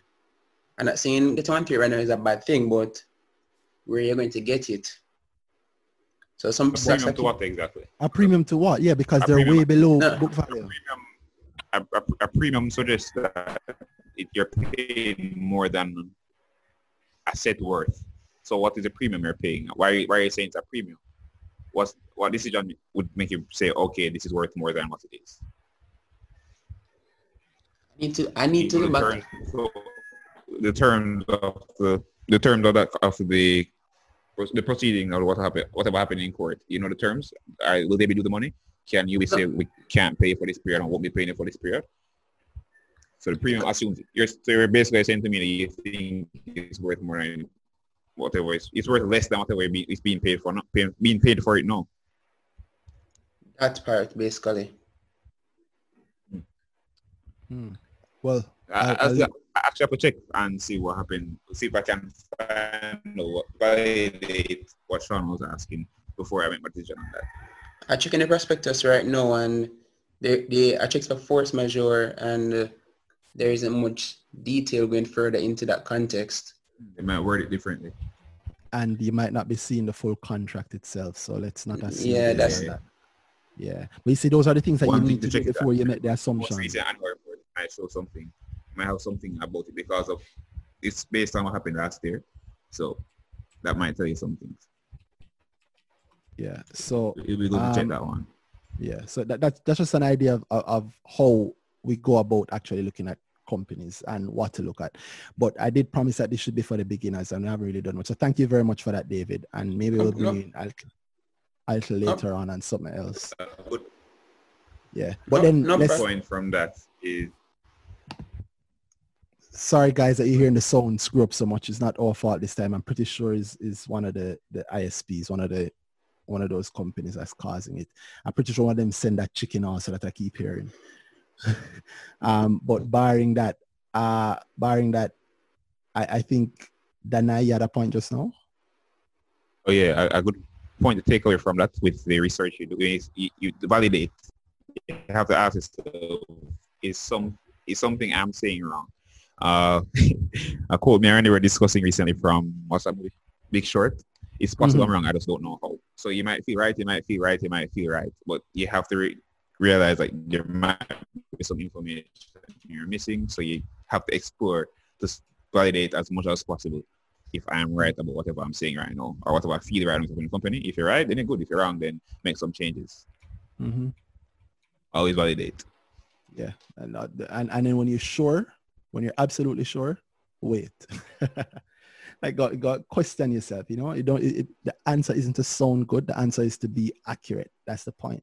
Yeah. Right? Anybody can mm-hmm. sound good, but there's not many people that can actually be accurate, and that's the accuracy that we want. But I promise people questions. So if I throw it out to the crowd now, um, unless you had something else you wanted to answer, then I actually hadn't checked the slide in a bit. No, not specifically.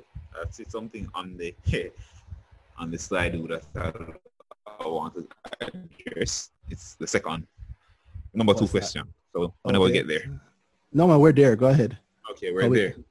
Okay. Uh, so we're going to answer number one. Okay, number one was already answered. So it's actually number one question now. So did Danai beat his salary in the market in March? Short answer, no. the good answer, yes. Gas everything. so if that whole thing, me beating my salary was really a push. I think of this, we discussed it here already. Just get a push so people can understand what is possible, get people to start investing, you know? I still say start investing every now and then. But I haven't been speaking about it much this year because if I beat my salary last year, that means I made at least hundred percent more than what I got last year, right? What I got as my salary. So to make it this year, to beat it this year, it wouldn't be necessarily as hard as it would have been last year, right? In other words, you and have more to I work with. You have more to work with. Mm-hmm. So even if I take a hit now, so I'm down a small percentage now, right? You still but down? The money I made last year, it, hmm, I have to check it to be honest. I'm just saying it what I last check. I'm probably still down. But yeah, okay. the money I made last, I, I, am not completely out of what I made last year. I, am good, base. I'm really good. Just down since the year start. And I think people misunderstand or I spoke about with the beat my salary every month. I think people went, thought I was going on. So every month I say, all right, the money I have now and see if I can make enough money this month to beat whatever I get from my job this month. You get me? Mm-hmm. So, so, if I make hundred thousand this month, I make a hundred thousand from the market this month. It wasn't it wasn't really like that. It, I could have, say I say I made by halfway through the year last year, I was already beating my I, I was already beating the salary. But mm-hmm I was beating the salary for the halfway month, before half, so uh, I, I'm mixing this up. Say by half to, to June last year, right? End of June last year, I'd have made five hundred thousand dollars from my job, right? Mm-hmm. But from I'd already made- investing, That I would have already made a five hundred thousand before the before June. So it wasn't that I was thinking, oh boy, every month I make this money. Because I have to beat by end of the year. I must make sure I beat anything out from my salary at, at, X period of time. I must always beat that. If I'm explaining that well. I get, what you, I get what you mean, but I don't know if if, if other people. But all right, essentially, it's saying that, and we can just use a full year. At the end of the year, you made Mhm. more from investing than you made from your salary. Yeah. Mm. So if you have a one So when I tweeted that, I was what period I was tweeting it, I was more than my, I was I had already made more from investing for that year than my salary Mm. had given me. well, now here comes the hard question, because the market is so terribly down now. So did you cash all that out? Cause it don't make no sense. Uh, no, I didn't catch that. That, would- that to me that would make no sense. Cashing it all out because what I'm down or for no, there's still money to be made. That's still the opportunity to, to move into the opportunity to make the money. All right. So big up Diane eight seven six for asking that question. I hope it was answered for you. Um, boom. Another question. Do you think the JSE has experienced, and this is a real question, has experienced the full effect of COVID nineteen as yet, or is the worst yet to come in terms of stock prices? What do you think, Danai? I don't I don't like the question. Uh, works yet It's a good come in terms question. of stock prices. Are you looking at? Uh, yes, agreed. But I think they're thinking about the market valuation. So to say worse yet to come, they're looking at the whole all market and then everything is down. Is everything really down since COVID? That's no. Something's there are opportunity there. Worse yet to come. I uh, that do I wording of that. Someone can the person person's in the chat, right? Yeah, I think they are. But people, people haven't seen it. I, Uh, they, they, they didn't put a name to it. So did, has JSE experienced the full effect of COVID-19? Short answer, no. There's more to come. Some companies will do well from it. Some companies will do worse from it. If you Mhm. get what I'm saying there. Uh, is the worst yet come? Worst, worst is some fall. So some companies, yes, they will they will fall somewhere, and some companies I think will go up somewhere. So worst yet to come in terms of stock prices. It's not all about the in the market, guys. I know some people have made money since. Some Mm. people being randy. um, so do I think the JSE has experienced a full effect of COVID-19 yet? No, actually. Um, I actually don't think JSE has experienced any great effect of actual COVID as yet. I do think JSE has experienced, I, I do think the market has experienced the heavy effect of the fear of COVID and everybody looking at it on TV and so, yo, I must move. No, I don't want to. And the fear, fear is what moves these, um, these markets. Having said that though, do I think that um, the worst is yet to come? Um, I think, I, I don't think in that way. All right. But I know what people really want to, to hear. People want to hear whether or not, um, yo, I think it I drop, you think it I drop more. And the real thing what you want to hear when you press them is that they really want to hear about for them specific stock. And I must know exactly what them stock is, right? Uh, I can't always know whatever your stock is, guys. I'm sorry. But here's what I will say. Especially people who've been to grow would know this. You start with your goal. You know exactly what it is that your goal is. You look at the market all every time you look at the market, you need to be asking yourself, is what I'm in now still projected to give me my goal in the time that I have the goal? Or maybe give you it already. Maybe you went into Fontana hoping to maybe make a 50% and you went in at IPO. And now Fontana, even Mhm. after it drop, or even before it drop, Fontana is at, when it was at $7, at $8, right? When you got $9, and you go, yeah, Fontana, $9, great. You make 900%. Fontana came to the market at what, one, $1 something? Or $1 flat? Another 88. 188 so you know not not 900 percent but you make a good you get you make a good money off it off the fontana there um the fact that you didn't have a goal is why you stayed in it right and you didn't make have a clearly defined goal for yourself is why you stayed in it and because you stayed in it you know started to pay attention not to a goal not whether or not you got there but to whether or not the stock price move or whether or not the people on twitter are saying something nice about it or bad about it or what I'm saying on the news right so now Mhm. you're listening to the news to hear whether or not your portfolio is good versus you actually taking an active management role in it. Mm. How does that link back to what's happening with COVID? I think that a lot of what has hit the market is fear, right? I see all the time. I see David said it, and I believe Chris from UWI. Chris from UWI in the chat. Unmute your mic and tell the people hi, if you are. Yeah, yeah. Hail, sir. How are you doing? I'm living. I'm good. That's good. Living is good these days. Um, so one of the things that you, you, you have also said on Twitter, I've seen, Chris, is that you've also spoken about um, the fact that the market is down heavily as a result of uh, as a result of Corona, as everybody sees, right? Uh, most yes, but in the same sense, a fear of because it's really trends that really set off things, in my opinion. There, there we go, sir. Yeah. There we go. People forget that.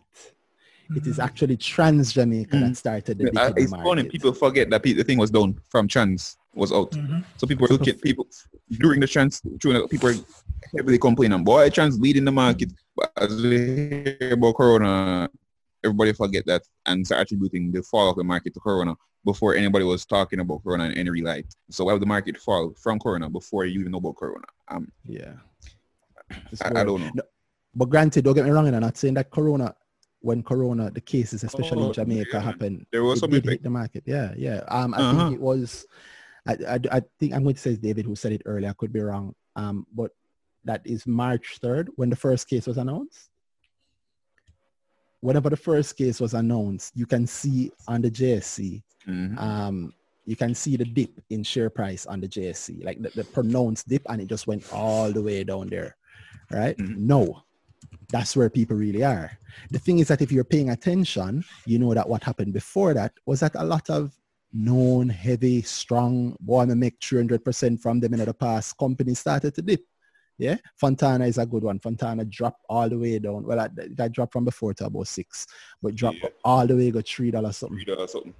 Right, three dollars a little bit. Um, the big dog NCB. I'm not touching that because at 30% of the market, NCB movement is pretty much the the, the indexes movement. Mm-hmm. And when mm. NCB rises, you'll suddenly see it rise. There's a tweet of mine from years ago where I said, in a couple of years, everybody will be a star because NCB will fly in share price and all of a sudden everybody will know how to invest. Said that then and look at where we are now. But funny enough, NCB has fallen and all of a sudden nobody not talking. I don't hear nobody telling people what to do if your money's in NCB.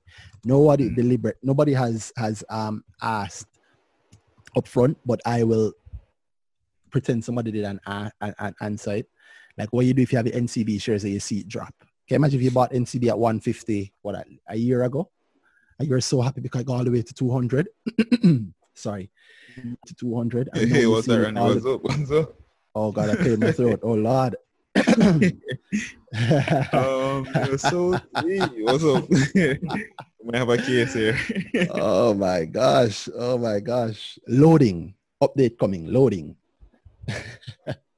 um, so, and, and, by the way, it's not a cough, right? It's just late. That's all. It, it, it's, I don't have anything.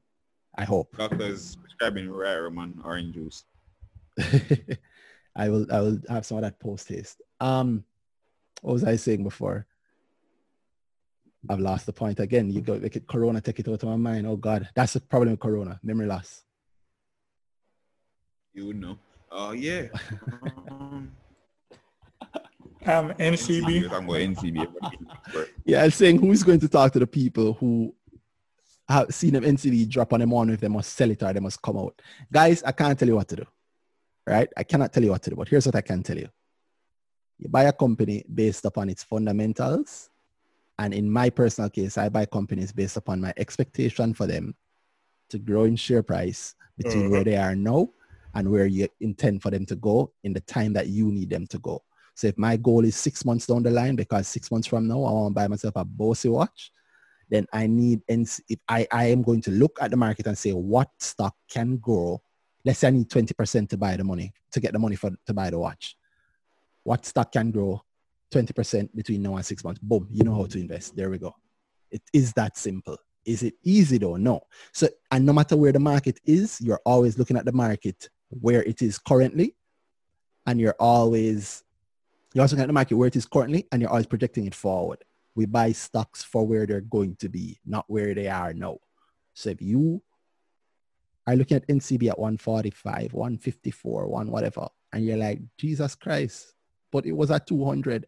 When it was at 200, did you think it was overvalued? Truth is you never really know. Right. You don't say that, but you never really know. And you think it overvalued, but the price dropped. You need to know what's happening. You need to know what's going on. You need to know why the price dropped. But you also need to know, well, no matter what, you need to know what moves stock prices. Now, if I were to go into that, this episode would last hours and hours and hours. I'm not doing that to you guys, right? We're gone almost two hours already. Yeah. But what I will say is that yeah. you need to have your financial education up. Um, but if you're actually in that stock and you actually wondering if you must sell, NCB is at its strongest ever right now. And right now, when the world, the rest of the world and the region, if we bring it regional, the region is going through a rough time. NCB, in terms of invested, investment banking, is doing amazing things and them actually have money. If you remember 10 years ago when we were on our face and Trinidad did have all that oil money, how them bossy on us and them come and then buy up all these things. I remember seeing um, articles talking about how our distributors and manufacturers can't actually get proper access to the Trinidadian market. And they never really care. They want protect them thing. No, them on them face. Who just give them a, who just broke a loan for them the other day? The, the Trinidadian government? NCB. Boom. So does that mean that NCB is a terrible company? No. Does it mean that they're a great company? In my view, hell yes. But does their share price reflect that?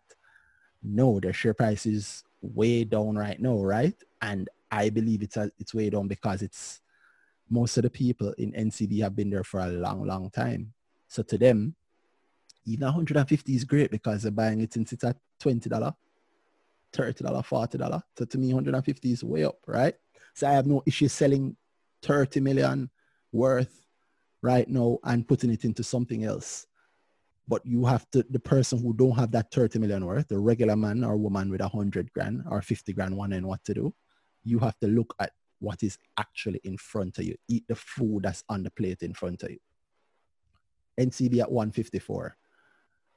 Know what that means and understand that when it was at 200 odd, it wasn't overvalued. So if that 154 now, it's a clear undervalued position. So do you want to sell right now or do you want to buy more so that when it go back up to 200, you have even more and you got it for cheap, right? That is the actual meaning behind Buffett's when people are fearful, blah, blah, blah. It means say, yo, look on it, ignore the noise, ignore the things on Twitter.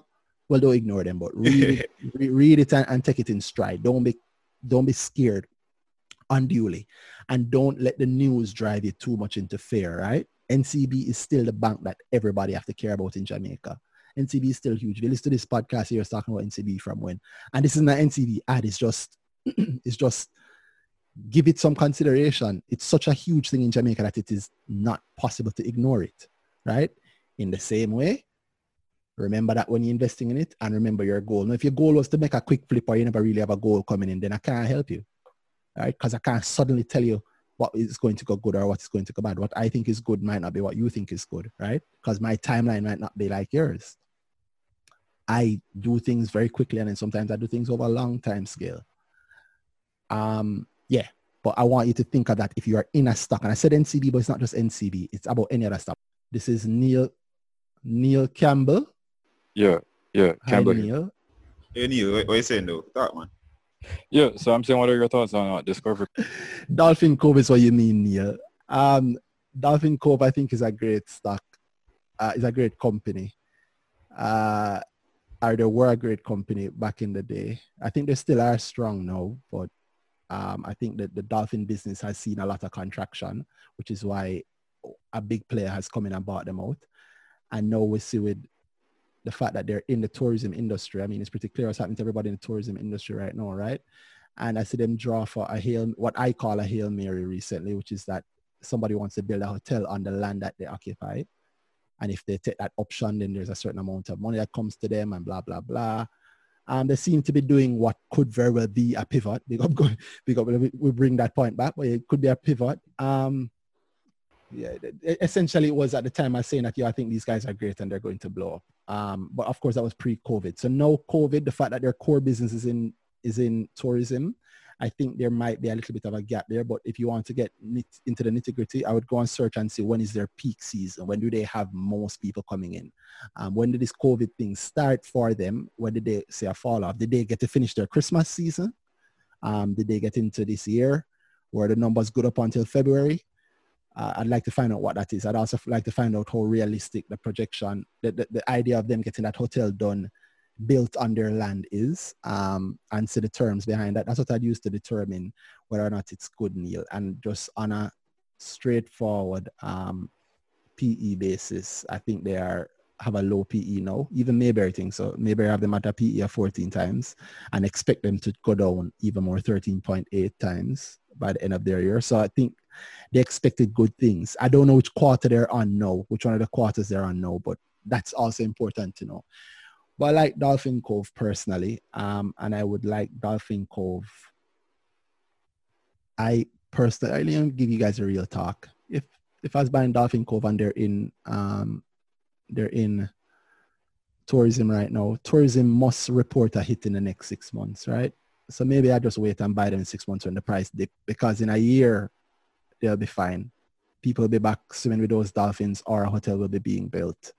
Um, and on that basis, I would then look deeper to see how much they're worth, what the actual hit to their business could be, how long it will take them to recover. But yeah, just without doing any of that yet, just doing a top of the line look, I would buy them in six months from now. Personally, I would buy them six months from now when I expect them to do a lot better. Um, or when I expect the price to be going all the way down, which means that people will be going, Jesus Christ, Dolphin Cove, then nine dollar then what no there. Well it's just seven dollars now and it might drop all the way to to what? Five, four? If it dropped to five or four dollars I'd buy, but even at seven dollars I'd buy it if my horizon, meaning the length of time I'm waiting to go, is longer than a year and a half or two. Easily. Hello. Who is this? Ryan Grant. Yeah. Um. What's up, Ryan? What you do? I'm good. I'm a second year medical student at the University of West Indies. Oh wow. Um. Are you home now, or are you like in the? Oh, definitely the, home. definitely home. So they haven't called you guys in yet. No, well, I volunteered with the ministry, but it's um, it's for like uh call center type work, not where our faculty dean has promised that we're not going to be put in harm's way. So we're not going to be involved in any of that um, physical contact.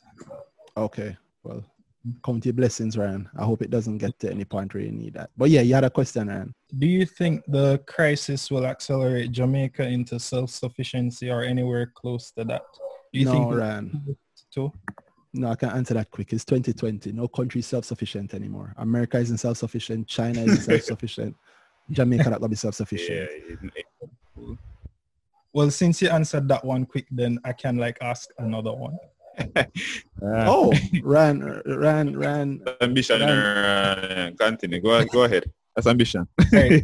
um, Supreme Ventures took, well, I'm assuming they took a hit from by losing the Yeah, bars. the one I asked him, um, came on as Spark as well, um, along with that change in management, which I found surprising. Um, how do you think do they will think they took a hit from the change in management? Pardon me? You think they took a hit from the change in management? I wouldn't say they took a hit, but um, I guess change in management can come with its own challenges, adjustments, new ideas and stuff. True. Um, But it's, so a lot of the change is coming from people that are already in the company. What I'm assuming you're speaking about um, the Chairman, chairman member people. the new CEOs Yeah. are from within the company as well. So they already they might they already know the direction. They whatever changes are happening, they can already take take it on. Okay, so cool. it might not be that bad from that Mhm. perspective on that one, but there will be challenges from changing management. Um, took a Uh-huh. hit from bars, agreed. Came on a spark closing down, I agreed. But then I want to turn this question into a question for you because you're going to ask, how do we think they will fare? It's a kind of Yeah. open question. So you, this is where it goes on to research for you specifically. You have to look at how Cayman and Spark affects them. What will be cutting revenue from Cayman and Spark Mhm. before it, how will it affect them? Um, what kind of expenses that uh, will be cutting down from the closure? What kind of expenses will go up from the closure? look at stuff like that. You look at the bars. What, how much money were they making from having whatever, whatever sales they're getting through bars? How much Yeah. money were they getting from? How much money were they getting from Cayman Islands? So you look at that and then you analyze how was they fair. I don't have Well, that much in my head, so I can't tell you about it with a thirty percent hit in profit.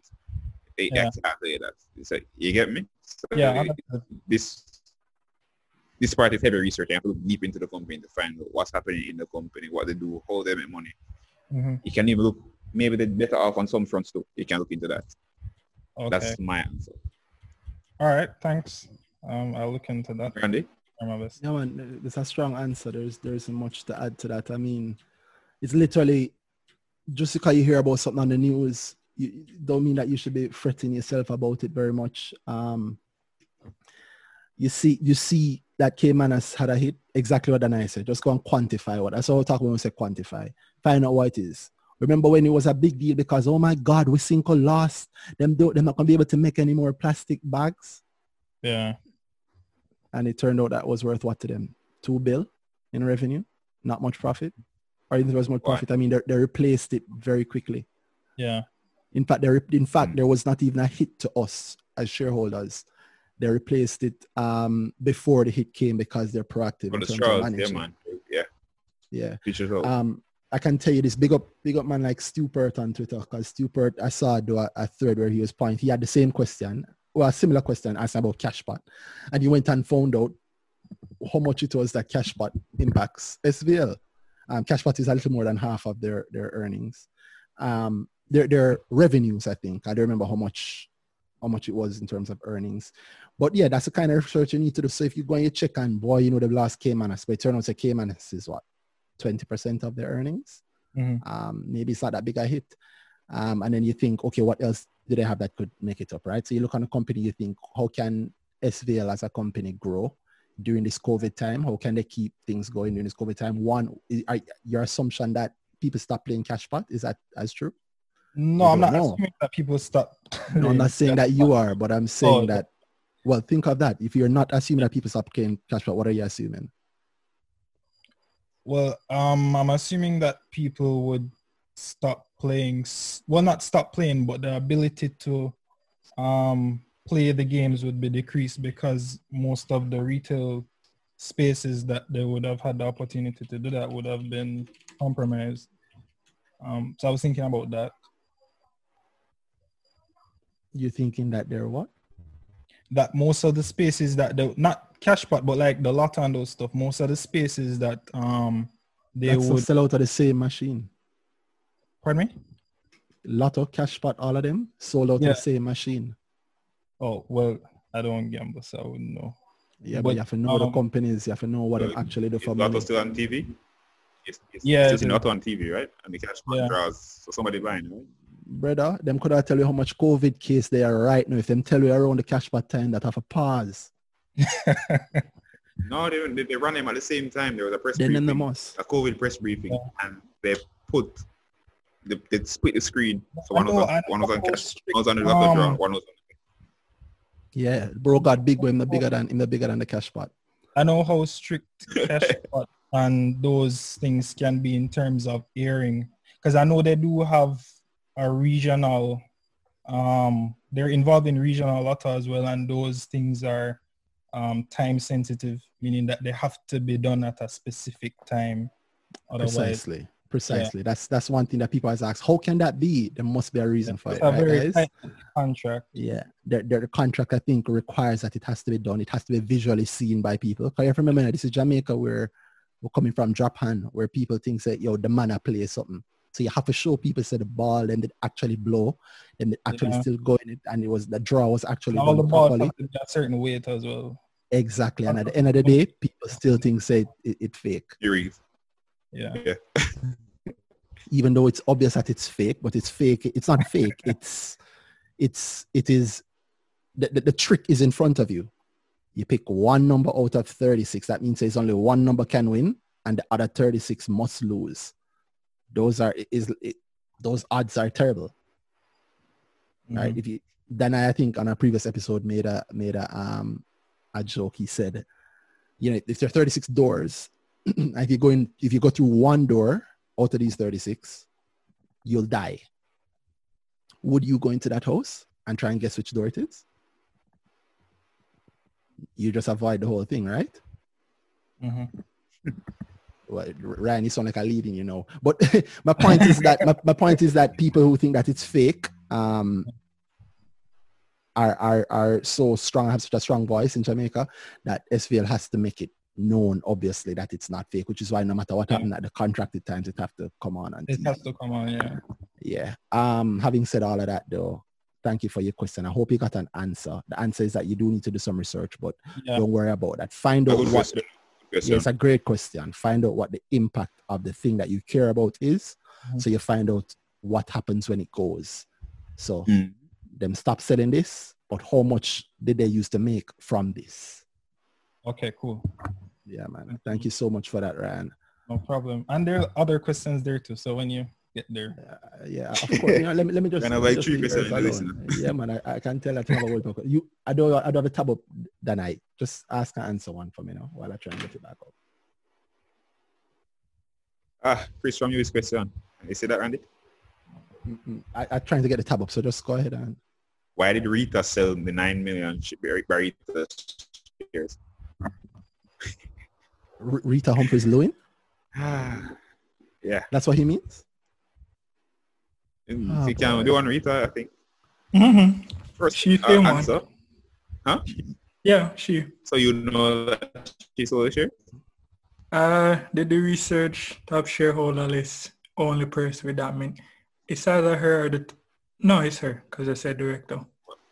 Okay, cool. So I I I think it's her too. So why did she sell? Why did she sell Um, Chris from? Why did she sell? I'll call her, call her and ask. Call her and. Wow. Because uh, I can't. Uh, so I hate this type of speculation. I can't. There might very well be something there, Mhm. but if there's no connecting factor where you can get up and say, "Oh, yo, this," you can you can, can you connect it to anything else externally? Suppose she just wants to sell and cash out and make her bag of money out for this because it's that's still more than what she sold the rest of the company for, right? Mm. Mm. So Go again. what? So do you have a connecting factor why you think it's something that we can guess at? The, hmm. The, the last time she sold anything, it was, you know, a big deal because that's how the whole cornerstone. But there- no, I don't Why have that a any, deal now? I haven't found anything. I haven't found anything. Chris, and I worked sometime- out, It'd be good to know who she sold it. It'd be good to know who she sold it to. yeah, I think, yeah, I think there's more. I think there's more more gain to be had in looking to see who bought instead of the fact that she sold. And you think about why she sold, Chris, Mm. when you sell your stocks, why you sell them? Um, I'm on my Tanto journey, trying to make the gains. All right, let me tell you something. That journey lasts for life. All right. yeah. So how, how, how much did Chris? How much did Rita Humphries Lewin sell her initial amount to um her initial amount to Barita for? You know, to Cornerstone. Cornerstone. Sorry. Not sure. Okay. Couldn't, couldn't remember. Check that. Yeah, you need to check things like that. If you're looking at it, you actually look at the It's company. a, it's a bit, it's a good amount in the rank. Yeah. Mhm. because if I remember correctly, it was three billion. Yeah, a little over three billion Yeah. at nine twenty Oh, wow. per share, right? Mhm. In Is that in the- I saw it, yeah, but I don't know how true it is, so I won't say it on the episode. Is that insider info? Oh, cool. I don't know if that's insider info. That's not insider info. That's people worrying Yeah, about it. But I'll talk about that's- insider and I finish. That's just know info. Hmm. Yeah. Um, Okay. but yeah, you just think about the share price, my lord. All right. She Mhm. sold them it at a little over nine dollars per share, I think. Um, and then they've, they've had Mhm. Watson's and splits and all of that. How much she sell it at? Were they? You The nine mil around 50, 50. No, at the time. Yeah, yeah, it's 55, 54. per share. Yeah. Yeah. But I And was two years working before, out. and two years before, she sold a share at nine dollars per share. Brother, the lady might just want bait or floss. Everybody want floss, you know. Corona and not to mm-hmm. break them off the day. yeah. Yeah, so it's a personal sale. I tell you not to not to look too deep on that because oftentimes you look too deep on that and you worry about that stuff and you and you, and you lose the, the the the actual path because you're paying so much attention to what you think is like, oh God, a terrible thing. Why would she sell? Yeah. Why would she sell? Start giving yourself a lot of reasons. Yeah. Yeah, people sell all the time. But Jam I T went last through- year. Continue, Chris. Oh, yeah, I went through, I had about, if you see it on Twitter, about three days of it. I saw working out and I thought, would prove Jesus Christ, this man, this man Mm. really doing it to himself. Something could have been in doing the math minutes. and I'm checking the But- book value and all There we go. But yo, Argument. simplicity first, my lord. Always remember Yeah. that. Simplicity first. Yeah. I have never Uh. seen a gain. I have never seen a gain on the Jamaica Stock Exchange that could not have been Mhm. Predicted and deduced by just using common sense Mm. and maybe PE ratios. Literally, just those two things. But that's just me personally. Yeah, so you don't ever have to go too deep. I'm not knocking you. I, I rate how much research you do, and I like that. It's a good point out there for people to look at. But yeah, Mhm. simplicity first, man. You don't ever have to be that. Right, direction. Put it the right place. Yeah, Occam's Mhm. razor is right. Simple answers are usually the best. Thank you, Mhm. Chris. Hi, good night, everyone. Hello. I'm Janelle Whervin, Hi, as Janelle. Randy said. I'm in the construction industry as a project manager. And my Mhm. question, uh, good night, everybody, or morning. Wow. time it is. Morning. How, how, how are things with you in your industry Wow. right now? That's a good question. Construction, because that's something that, that kind of finishes what we're asking with Gillian earlier. Well, I mostly work on um, commercial projects, um, so I don't have much say as it relates to real estate. From what I'm seeing, though, um, real estate projects are slowing down along with hotel construction. But for the, talking about yours. commercial, or for the commercial projects that I work on, they're still going. So I'm still working from home, and on some days I'll go to site um, when necessary. But yeah, projects are still active.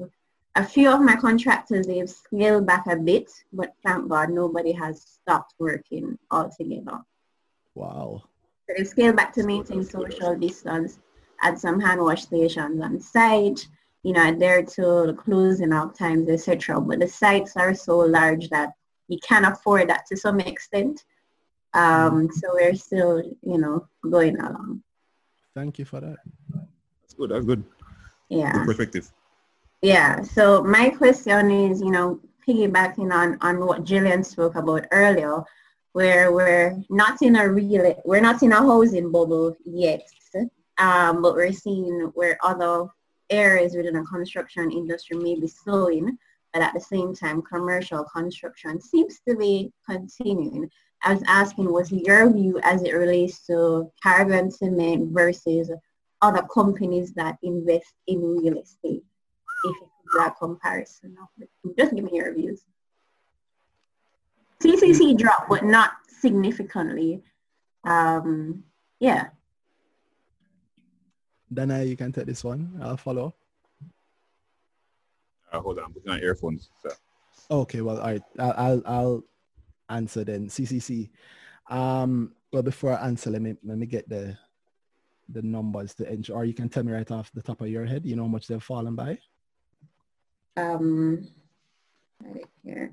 I stopped owning Carib Cement a little while back. Um, I think they've had their run. Or is it Carib? No, sorry, I'm confusing them with, with I think Berger. Um, the PE I think ratio. last traded at 43 something. Yeah, with a PE ratio of 19.5 times. Um, and Mayberry has them projected to go down to 18.95 times. Um, hmm. I, I don't think construction is going to stop so quickly. And uh, because we're running out of time, I will, I will touch this with my COVID point also. I actually don't think COVID is going, we could do an entire other episode on just my thoughts on just straight COVID, but I don't, I don't think that it's, um, I don't think that it's going to last as long as people are thinking and terrible, right? Human beings, especially these days, we are our attention span is sharp. We were going crazy 14 days ago. That's two weeks ago, right? If you think we can stay locked up for three months, you're out of your mind. Financially, also, financial markets and business moves a quarter at a time. Yet the one entire quarter is not going to end and this thing isn't sorted out somehow. Um, that's not to say that it won't still exist or there won't still be issues around it or America won't have like still a huge number, but I think that business will have to return to normal. And we have to remember something now. There are a lot of people in Jamaica who cannot do what many of us can do. Lots of us can stay home and still get paycheck on the 25th. Lots of people in Jamaica live not even just paycheck to paycheck, but day to day, if not week to week. Um, meaning them literally have to make the money today to be able to get back their money tomorrow or they make the money today in order to buy dinner this evening and send the kids to school tomorrow and then go work again to get it right. I mean, there are literally a lot of people that live like that in Jamaica. And that's at the lowest level. At the top level, people that have businesses, the business can't stay locked for three months. You, say, boy, we're sending employees home. They don't want to send employees home. Employees were there for a reason. They do not. Yeah, they don't want to send people home. Um, so they, they definitely, just the mere fact that we needed to push says to me that I think by the end of April, you'll hear it flying. Expect to hear this on the US news. Um, markets rose in anticipation of a faster than expected recovery from the coronavirus. Just expect to hear that phrase in the news in a couple of months, and people are going to be making crazy money on the on, on in the U.S. markets um, as they are making it now. But carrying it home to your, your Carib Cement point, Carib Cement makes money from straight up cement. They have export sales and they have local sales, and you yourself said it.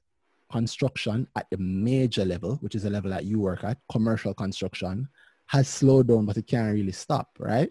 If I make a big move to create a big shopping mall or a big hotel or something and we're halfway through it. We can't stop. That's death to stop. We have to keep going. We have to keep buying the things.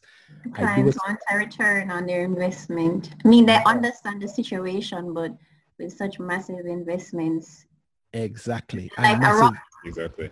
Yeah, you know, they still want a return. They're not concerned about the construction industry. They want that end product so that they can start, you know, getting mm-hmm. their investment. That's so exactly it's it. like a rock and a hard place because while they understand COVID, they're still saying, okay, well, you know, what's happening Yo, is construction going to stop. Money on this side. Yeah.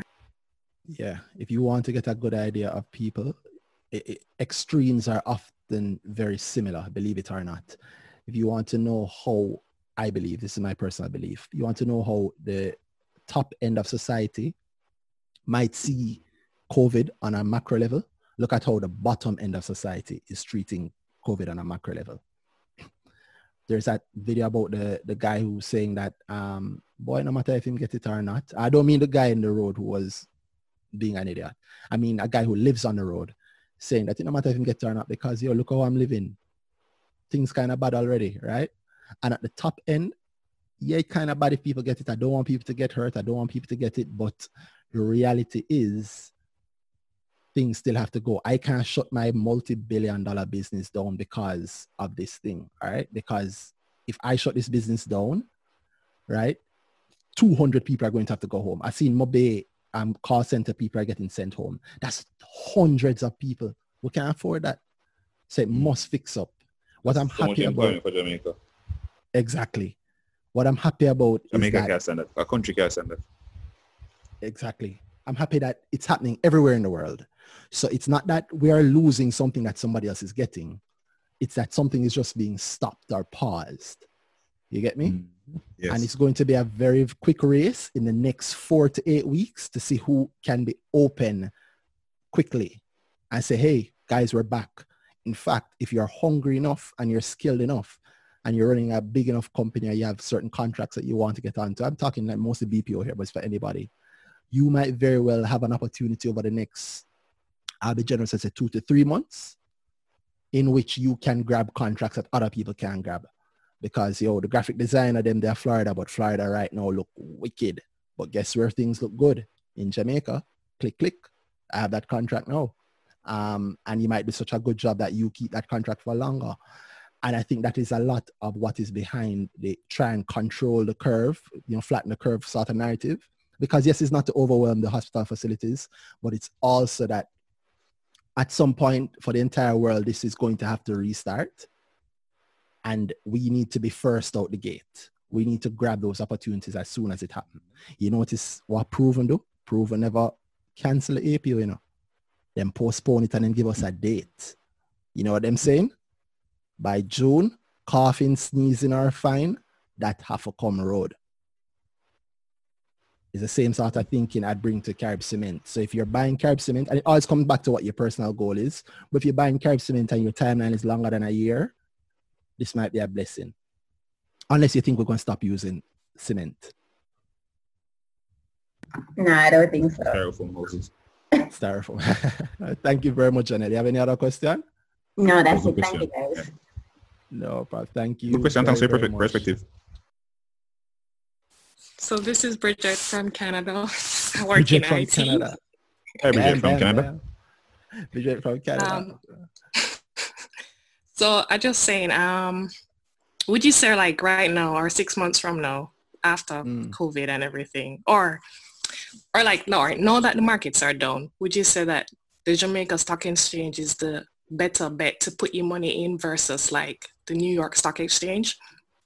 Ooh. Um, if you have less than 10 million Jamaican, hell yes.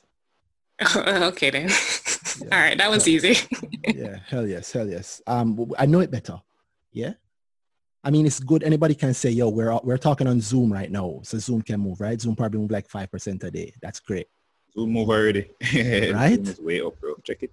Yeah. But but on the flip side, the US market is truly an advanced market. You don't play that market unless you unless you you, you, you know it. Um yeah, I still like the Jamaican market above all else. And I am looking on certain things that I still think that as a Jamaican, we have an advantage above everybody else, right?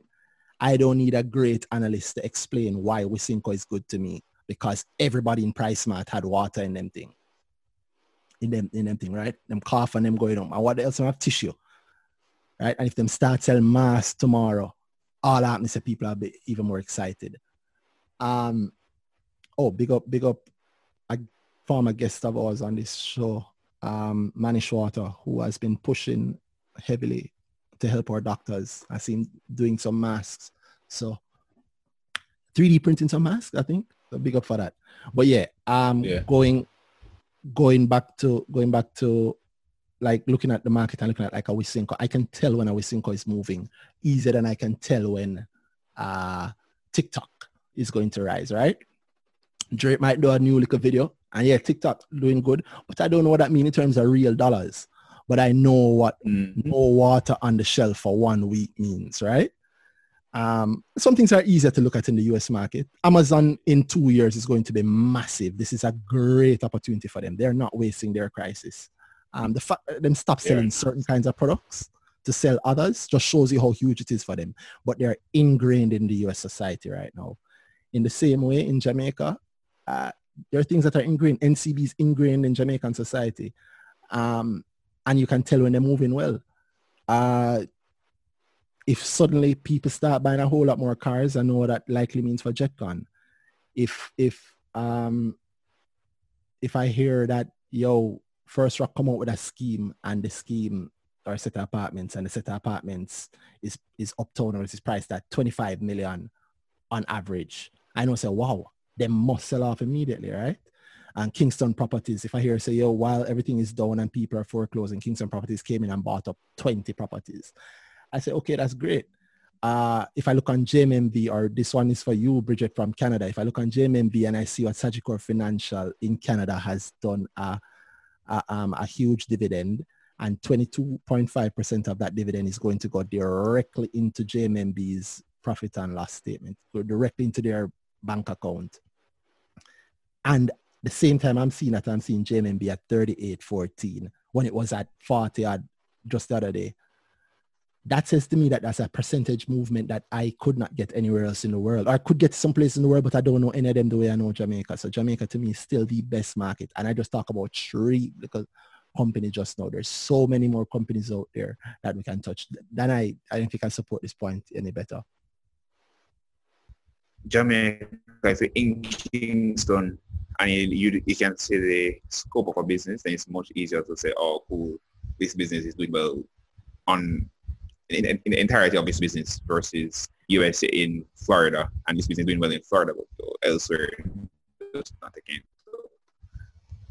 And they're spread across all of America. Just Florida doing well. What you're seeing isn't the whole, isn't the total view, and make to make a bet on that might not be the best for you.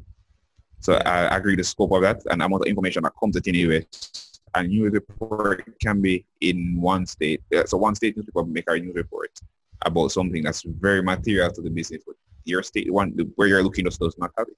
Your analyst yes. doesn't look at it. Then you just missed on key information and you can make the wrong decision on the business.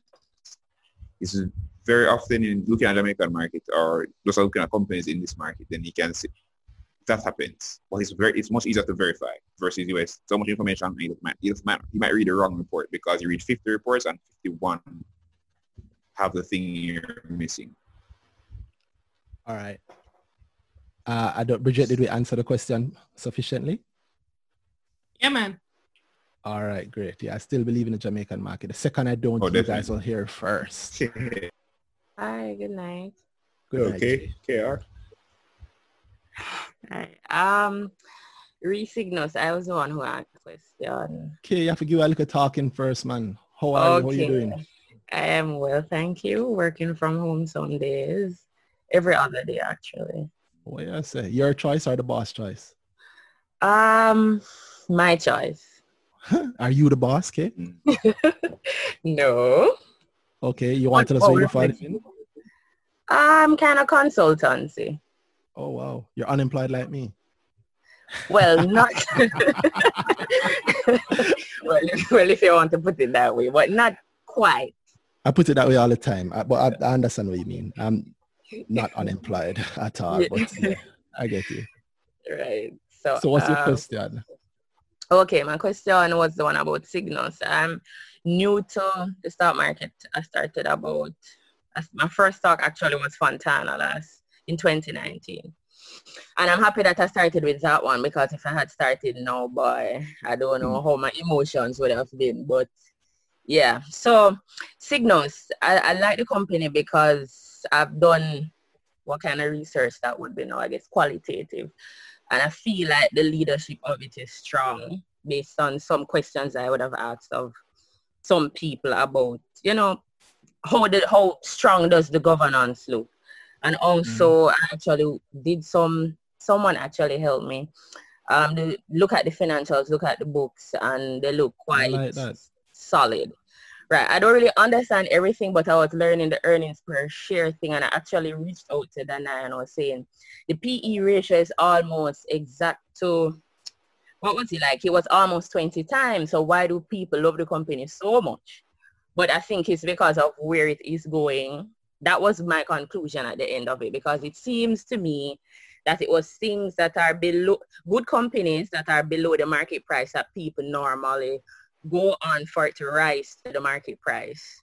But that one was almost at market weight. So it's a lot of concepts I'm trying to understand. But I like the company now. My question is their exposure to tourism based on their pie chart would be most in terms of um, loans, pri- private equity that they give to the different sectors. Um, with mm-hmm. what happening with, with what is happening with the fallout in tourism at the moment, I was weighing between how will they react in terms of will people be defaulting on these loans? I don't know how tourism is structured. I know it's seasonal, but I don't know how easy it is to pay over the loans versus will persons take out more loans now because they mm-hmm. need to recover and get back on track within the next six months to a year as people build up their confidence to travel. So I've been trying to figure that out haven't reached very, very far, but I'm hoping for the latter, which would be people taking out more loans to try and boost um, the recovery in tourism. I don't know if, what are the thoughts on that in terms of their exposure? what is their exposure? How much of the business goes to tourism? Yeah. I know it's most based on the pie chart. The last one that I saw. So what person is in the pie chart? I'm asking. Oh, you know, I don't remember. I think it was like 30, was it 30 something? I think it was something like that, uh, but I don't have it in front of me right now. But I know the last time I looked at it, it was something like that. I think the one previous to the last one wasn't, but I think that one is about, I don't know, I don't know, but I know it was the majority. At December 31st, 2019, they had in tourism, I don't, I don't see actual breakdown on what I'm looking at. I'm seeing hospitality being at 32%. So I'm assuming you are assuming hospitality is tourism. You're right. You're right. It wasn't tourism that you said. It was hospitality. You're correct. First lesson that we have to look at what's there, not what we want to be there or what we're afraid is there, right? so we have, yeah, right. Um, that's not to say that hospitality shouldn't isn't still going to get a hit. We It can't might, not yeah. that. It might get a hit because nobody's going out to, to bars and, and restaurants. No, I hope not. Um, but they, they still have a hit to get there, I suspect, in the in the medium term. But then the second question I think would would pop up now would be, what does Sygnus do for money? How do they actually make money? What are the agreements? You said they're giving loans, but it's not like they're giving loans willy-nilly like the bank. They specialize, according to them, and I'm paraphrasing here, but they specialize in a special kind of loan, special kind of bespoke loans, let us say, where they Mhm. customize a loan for a specific client in a specific way, and then they cover themselves, themselves being Sygnus here, they cover themselves with this with their risk in a certain kind of way.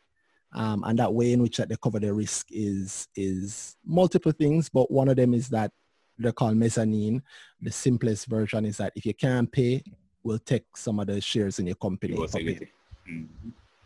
So think of it like um, you you you you lend a half a million dollar a million dollars to Creamy, and if Creamy can't pay you in six months, they have to give you a million worth of shares. So you still get paid on the books. You get paid. It's just that you don't get paid in cash. You get paid in kind. You get paid in in another way. And we forget that a lot of times in investing, what we invest in here is value, and what we're trying to receive is value, not necessarily money. Money is a standing for value. I won't go back into that gold standard thing that we did the last episode, but but money is a standing for value there and um, a representation of value. And you, you don't want to ever be confused or being locked into thinking that just because something is happening now, they're going to miss out on the money. Because you're right, they've invested in a few places. We saw that article the other day that some one part of the Sygnus group invested in um, Aruba wine, Yeah, the Aruba. Aruba wines and spirits. Wine and diner or something. So. Yeah, Yeah, wines and like that. Wine and diners. something. Yeah. Yeah, whatever that thing is in Aruba, I'm pretty sure they're not having anybody right now um, in their space. So obviously things might be down, but we also have to assume that these companies had a little bit of cash flow. They had some money in the bank or they can get a second loan or maybe Sygnus can give an extension. We've seen companies do that. We see um, Pulse give up um, a little bit of rental for the rooms. In the same way, Sygnus could maybe do that. Or remember, Sygnus is built for lenders that, Cy- Cy- Sygnus is built to act as a lender that specialize in giving the sort of loans that the bigger banks might not give or in terms that the bigger banks might not be okay with, Mm-hmm. which means that they are ready to take on companies that have a little bit more risk. And so they've padded themselves for the risk. Now, if this COVID thing lasts six to eight months and nothing still not go on nowhere, then yes, I'd start to fret about the hospitality and tourism sector, not just for Sygnus, but for everybody, right? Especially Jamaica, mm-hmm. because that is where our money still comes from. But if it is not looking at being looked at that way, if you're not looking at it from that perspective, then you have to consider that, okay, two or three months, they might just get a small hit and the people still pay them anyway. Or worst case scenario, they now own shares in a company. And in a year, that company could do anything. They could list those shares, they could sell them back, all sorts of things. So we have to look a little deeper to see what the companies actually do, to know what are the things that actually affect them, and then to see how much they affect them. Along that lines, we've been talking. I want to give you guys just a couple of tidbits. I mean, I always give the example of Grace. I don't know if it was if it was um if it was if it was a prophecy or what. I always give the example of Grace. I said that you know when that thing happened with Grace a couple of years ago, um, with the corned beef factory having an issue, and it was on the news and people were freaking out. Eh, I mean, in terms of their sales, yeah, I mean, it might have a little bit of money up there. Um, but the truth is, foods don't really make that much money for the Grace Group. what really make a whole heap of money for the Grace Group, which is what I always use as my example. I always use Grace and NCB because everybody know them. What I use as an example is what really makes money for Grace is not the foods, it's actually their money, their remittance. Money services. Money services, right. that's correct. Um, the GK Financial Group. now, recently, as you'd have heard, that finance um, with, with COVID, remittances to the remittances island are down. are down heavily. I Heavy. think they said 20%. So you know, if them said 20%, is probably a little higher. Um, that means that the thing that is getting them money, and I believe remittances are a huge part of their profit. Profit so yeah. yeah, not no, no what I said, you know, I didn't say revenue. I said profit. I actually looked at that Randy the other day because it came up and I was like, whoa, Grace making, I think based on it, I think it's 60 billion in in terms of food, but the profit before tax is like 1.5 billion versus comparatively to, as you said, the money services that they would make like, for example, probably like five and before pre-tax it would be like two point something. And I was looking at it, if my, as I tell you, I'm not so hot on the financials. Mm-hmm that just never made much sense to me in terms of the food part, but I don't know. But I did notice that, as you said before, not revenue, but profit, there is a, about the regular person as I was going along in life thinking that foods was the cash cow for Grace. Most people think that, but then when you look at it, you say you're not that hot at the financials, but you might actually be a lot hotter at it than you realize. when you actually look at it, you're you're, you're, you're on the nose. All you, you, can break down what their actual contribution is and you can see. So now am I fretting about Grace with the remittances being down? Actually, yeah. No, now is when I'm actually I'm looking at them and wondering. But at the same time, they were making big moves through their financial group recently, in my view, setting mm-hmm. up to. So let's see how the timing on that works out. But I wouldn't be surprised if there is a bit of a hit to them. And what they have is money services to the entire region, so not just Jamaica. So, but but again, mm-hmm sends Randy, what do you the region about... are actually down. Sorry, sorry to cut you, but I just saying yeah. sends to the entire region are actually down. So it's not just Jamaica. What were you saying? What what I think about? I was saying um Hi-Lo is a part of Grace. I don't know if Hi-Lo is what the is the supermarket that are the regular Jamaican would go to. Probably they will make up some of the sales from there. Even, well, yes, even though same, foods, yeah, it's the same. It's the same um thing. You just have to look to see what percentage of the Grace's business is Hi-Lo. I can tell you Hi-Lo is even smaller than, than foods. Hi-Lo is not that big. Um, it's, it's good. Yeah. It's an important part, but it's not that big. You don't register. Grace is a huge, massive group, not just in Jamaica, that they're across the world, in Africa, then in England, and all kind of things, right? So Grace itself is huge. So Hi-Lo in Jamaica is good, but it's not that huge a deal. Yeah. yeah, man. Remittances, however, is a major thing. That is actually a major hit. I am actually worried about Grace. If this thing lasts too long, I'd be truly worried about Grace. And I say worried about Grace, I mean like they might have a couple quarters of bad results. It don't mean that they're going out of business and oh God, them third on Randy said Grace not good. Don't do that. That's not what I'm saying. But talking about maybe the next two, three, maybe even four set of results, yeah, I mm-hmm. think things are rough. I think things are rough. And and the thing is, we've we've had for the last few decades when things are rough in Jamaica, things kind of better in foreign, you know, US, England, and so money can come in. But right now, right as you can see, yeah, man, New York under pressure, Florida yeah. under pressure, right? London, England under pressure. And right now, we're in the midst of it, man, the money for really send come back a yard, you know. It's, and yeah, what's more, every day, I'm seeing on Instagram. Yeah, unemployment claim number. Yes. That might just be some Jamaicans that can't support them family out in a yard. So. Yes. Um, and a lot of, uh, and unlike Jamaica, a lot of the U.S. companies didn't wait. Yeah, they, they sent mm. people home immediately. So, um, and a lot of our BPO contracts being suspended or cancelled is as, is as a result of those companies sending everybody home and going, "Your right now business stops. So why the hell am I going to keep this contract?" let me cut it also. Um, it's a blessing and a curse. It might be a blessing in a little bit, but right now it's a curse. I'm worried about that sector and I am worried about grace in the near term.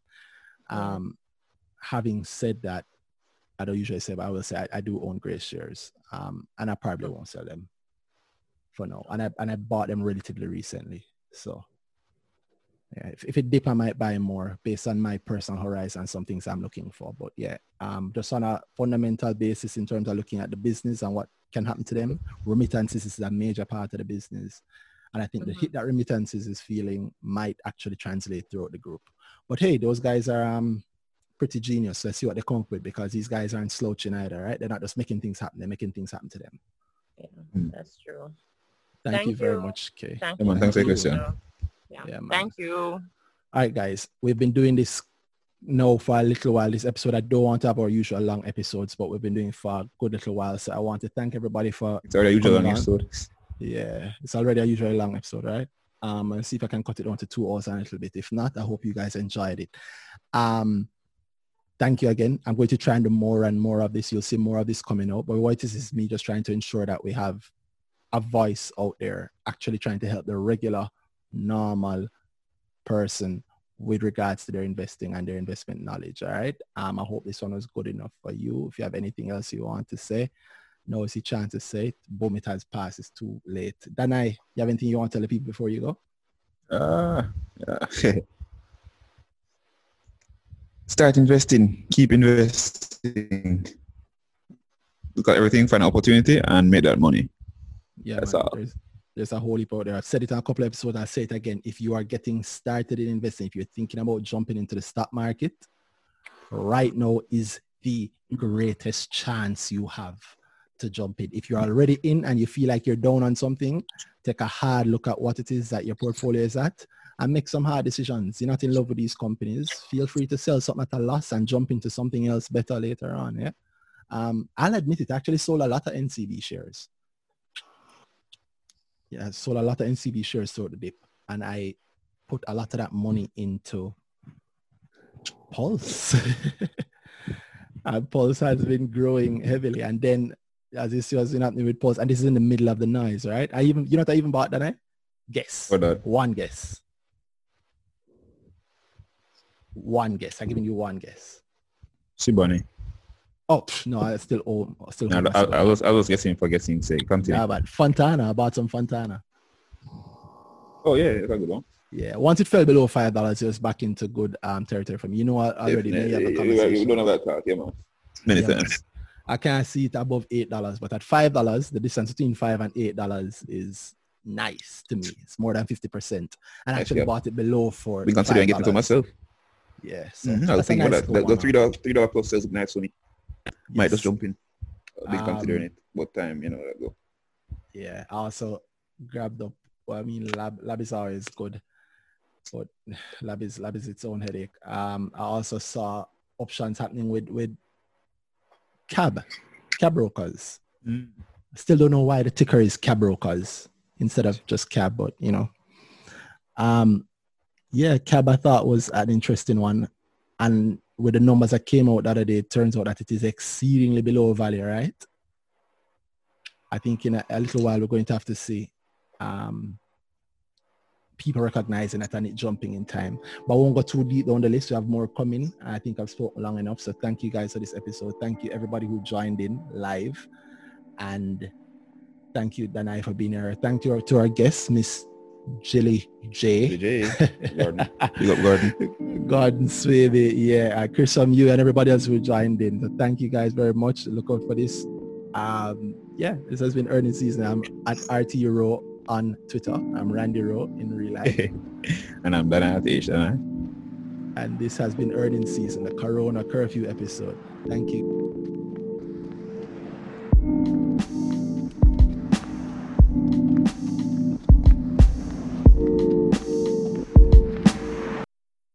Talk about it. Carole Baskin. Tweet about it. Earning Season, bro.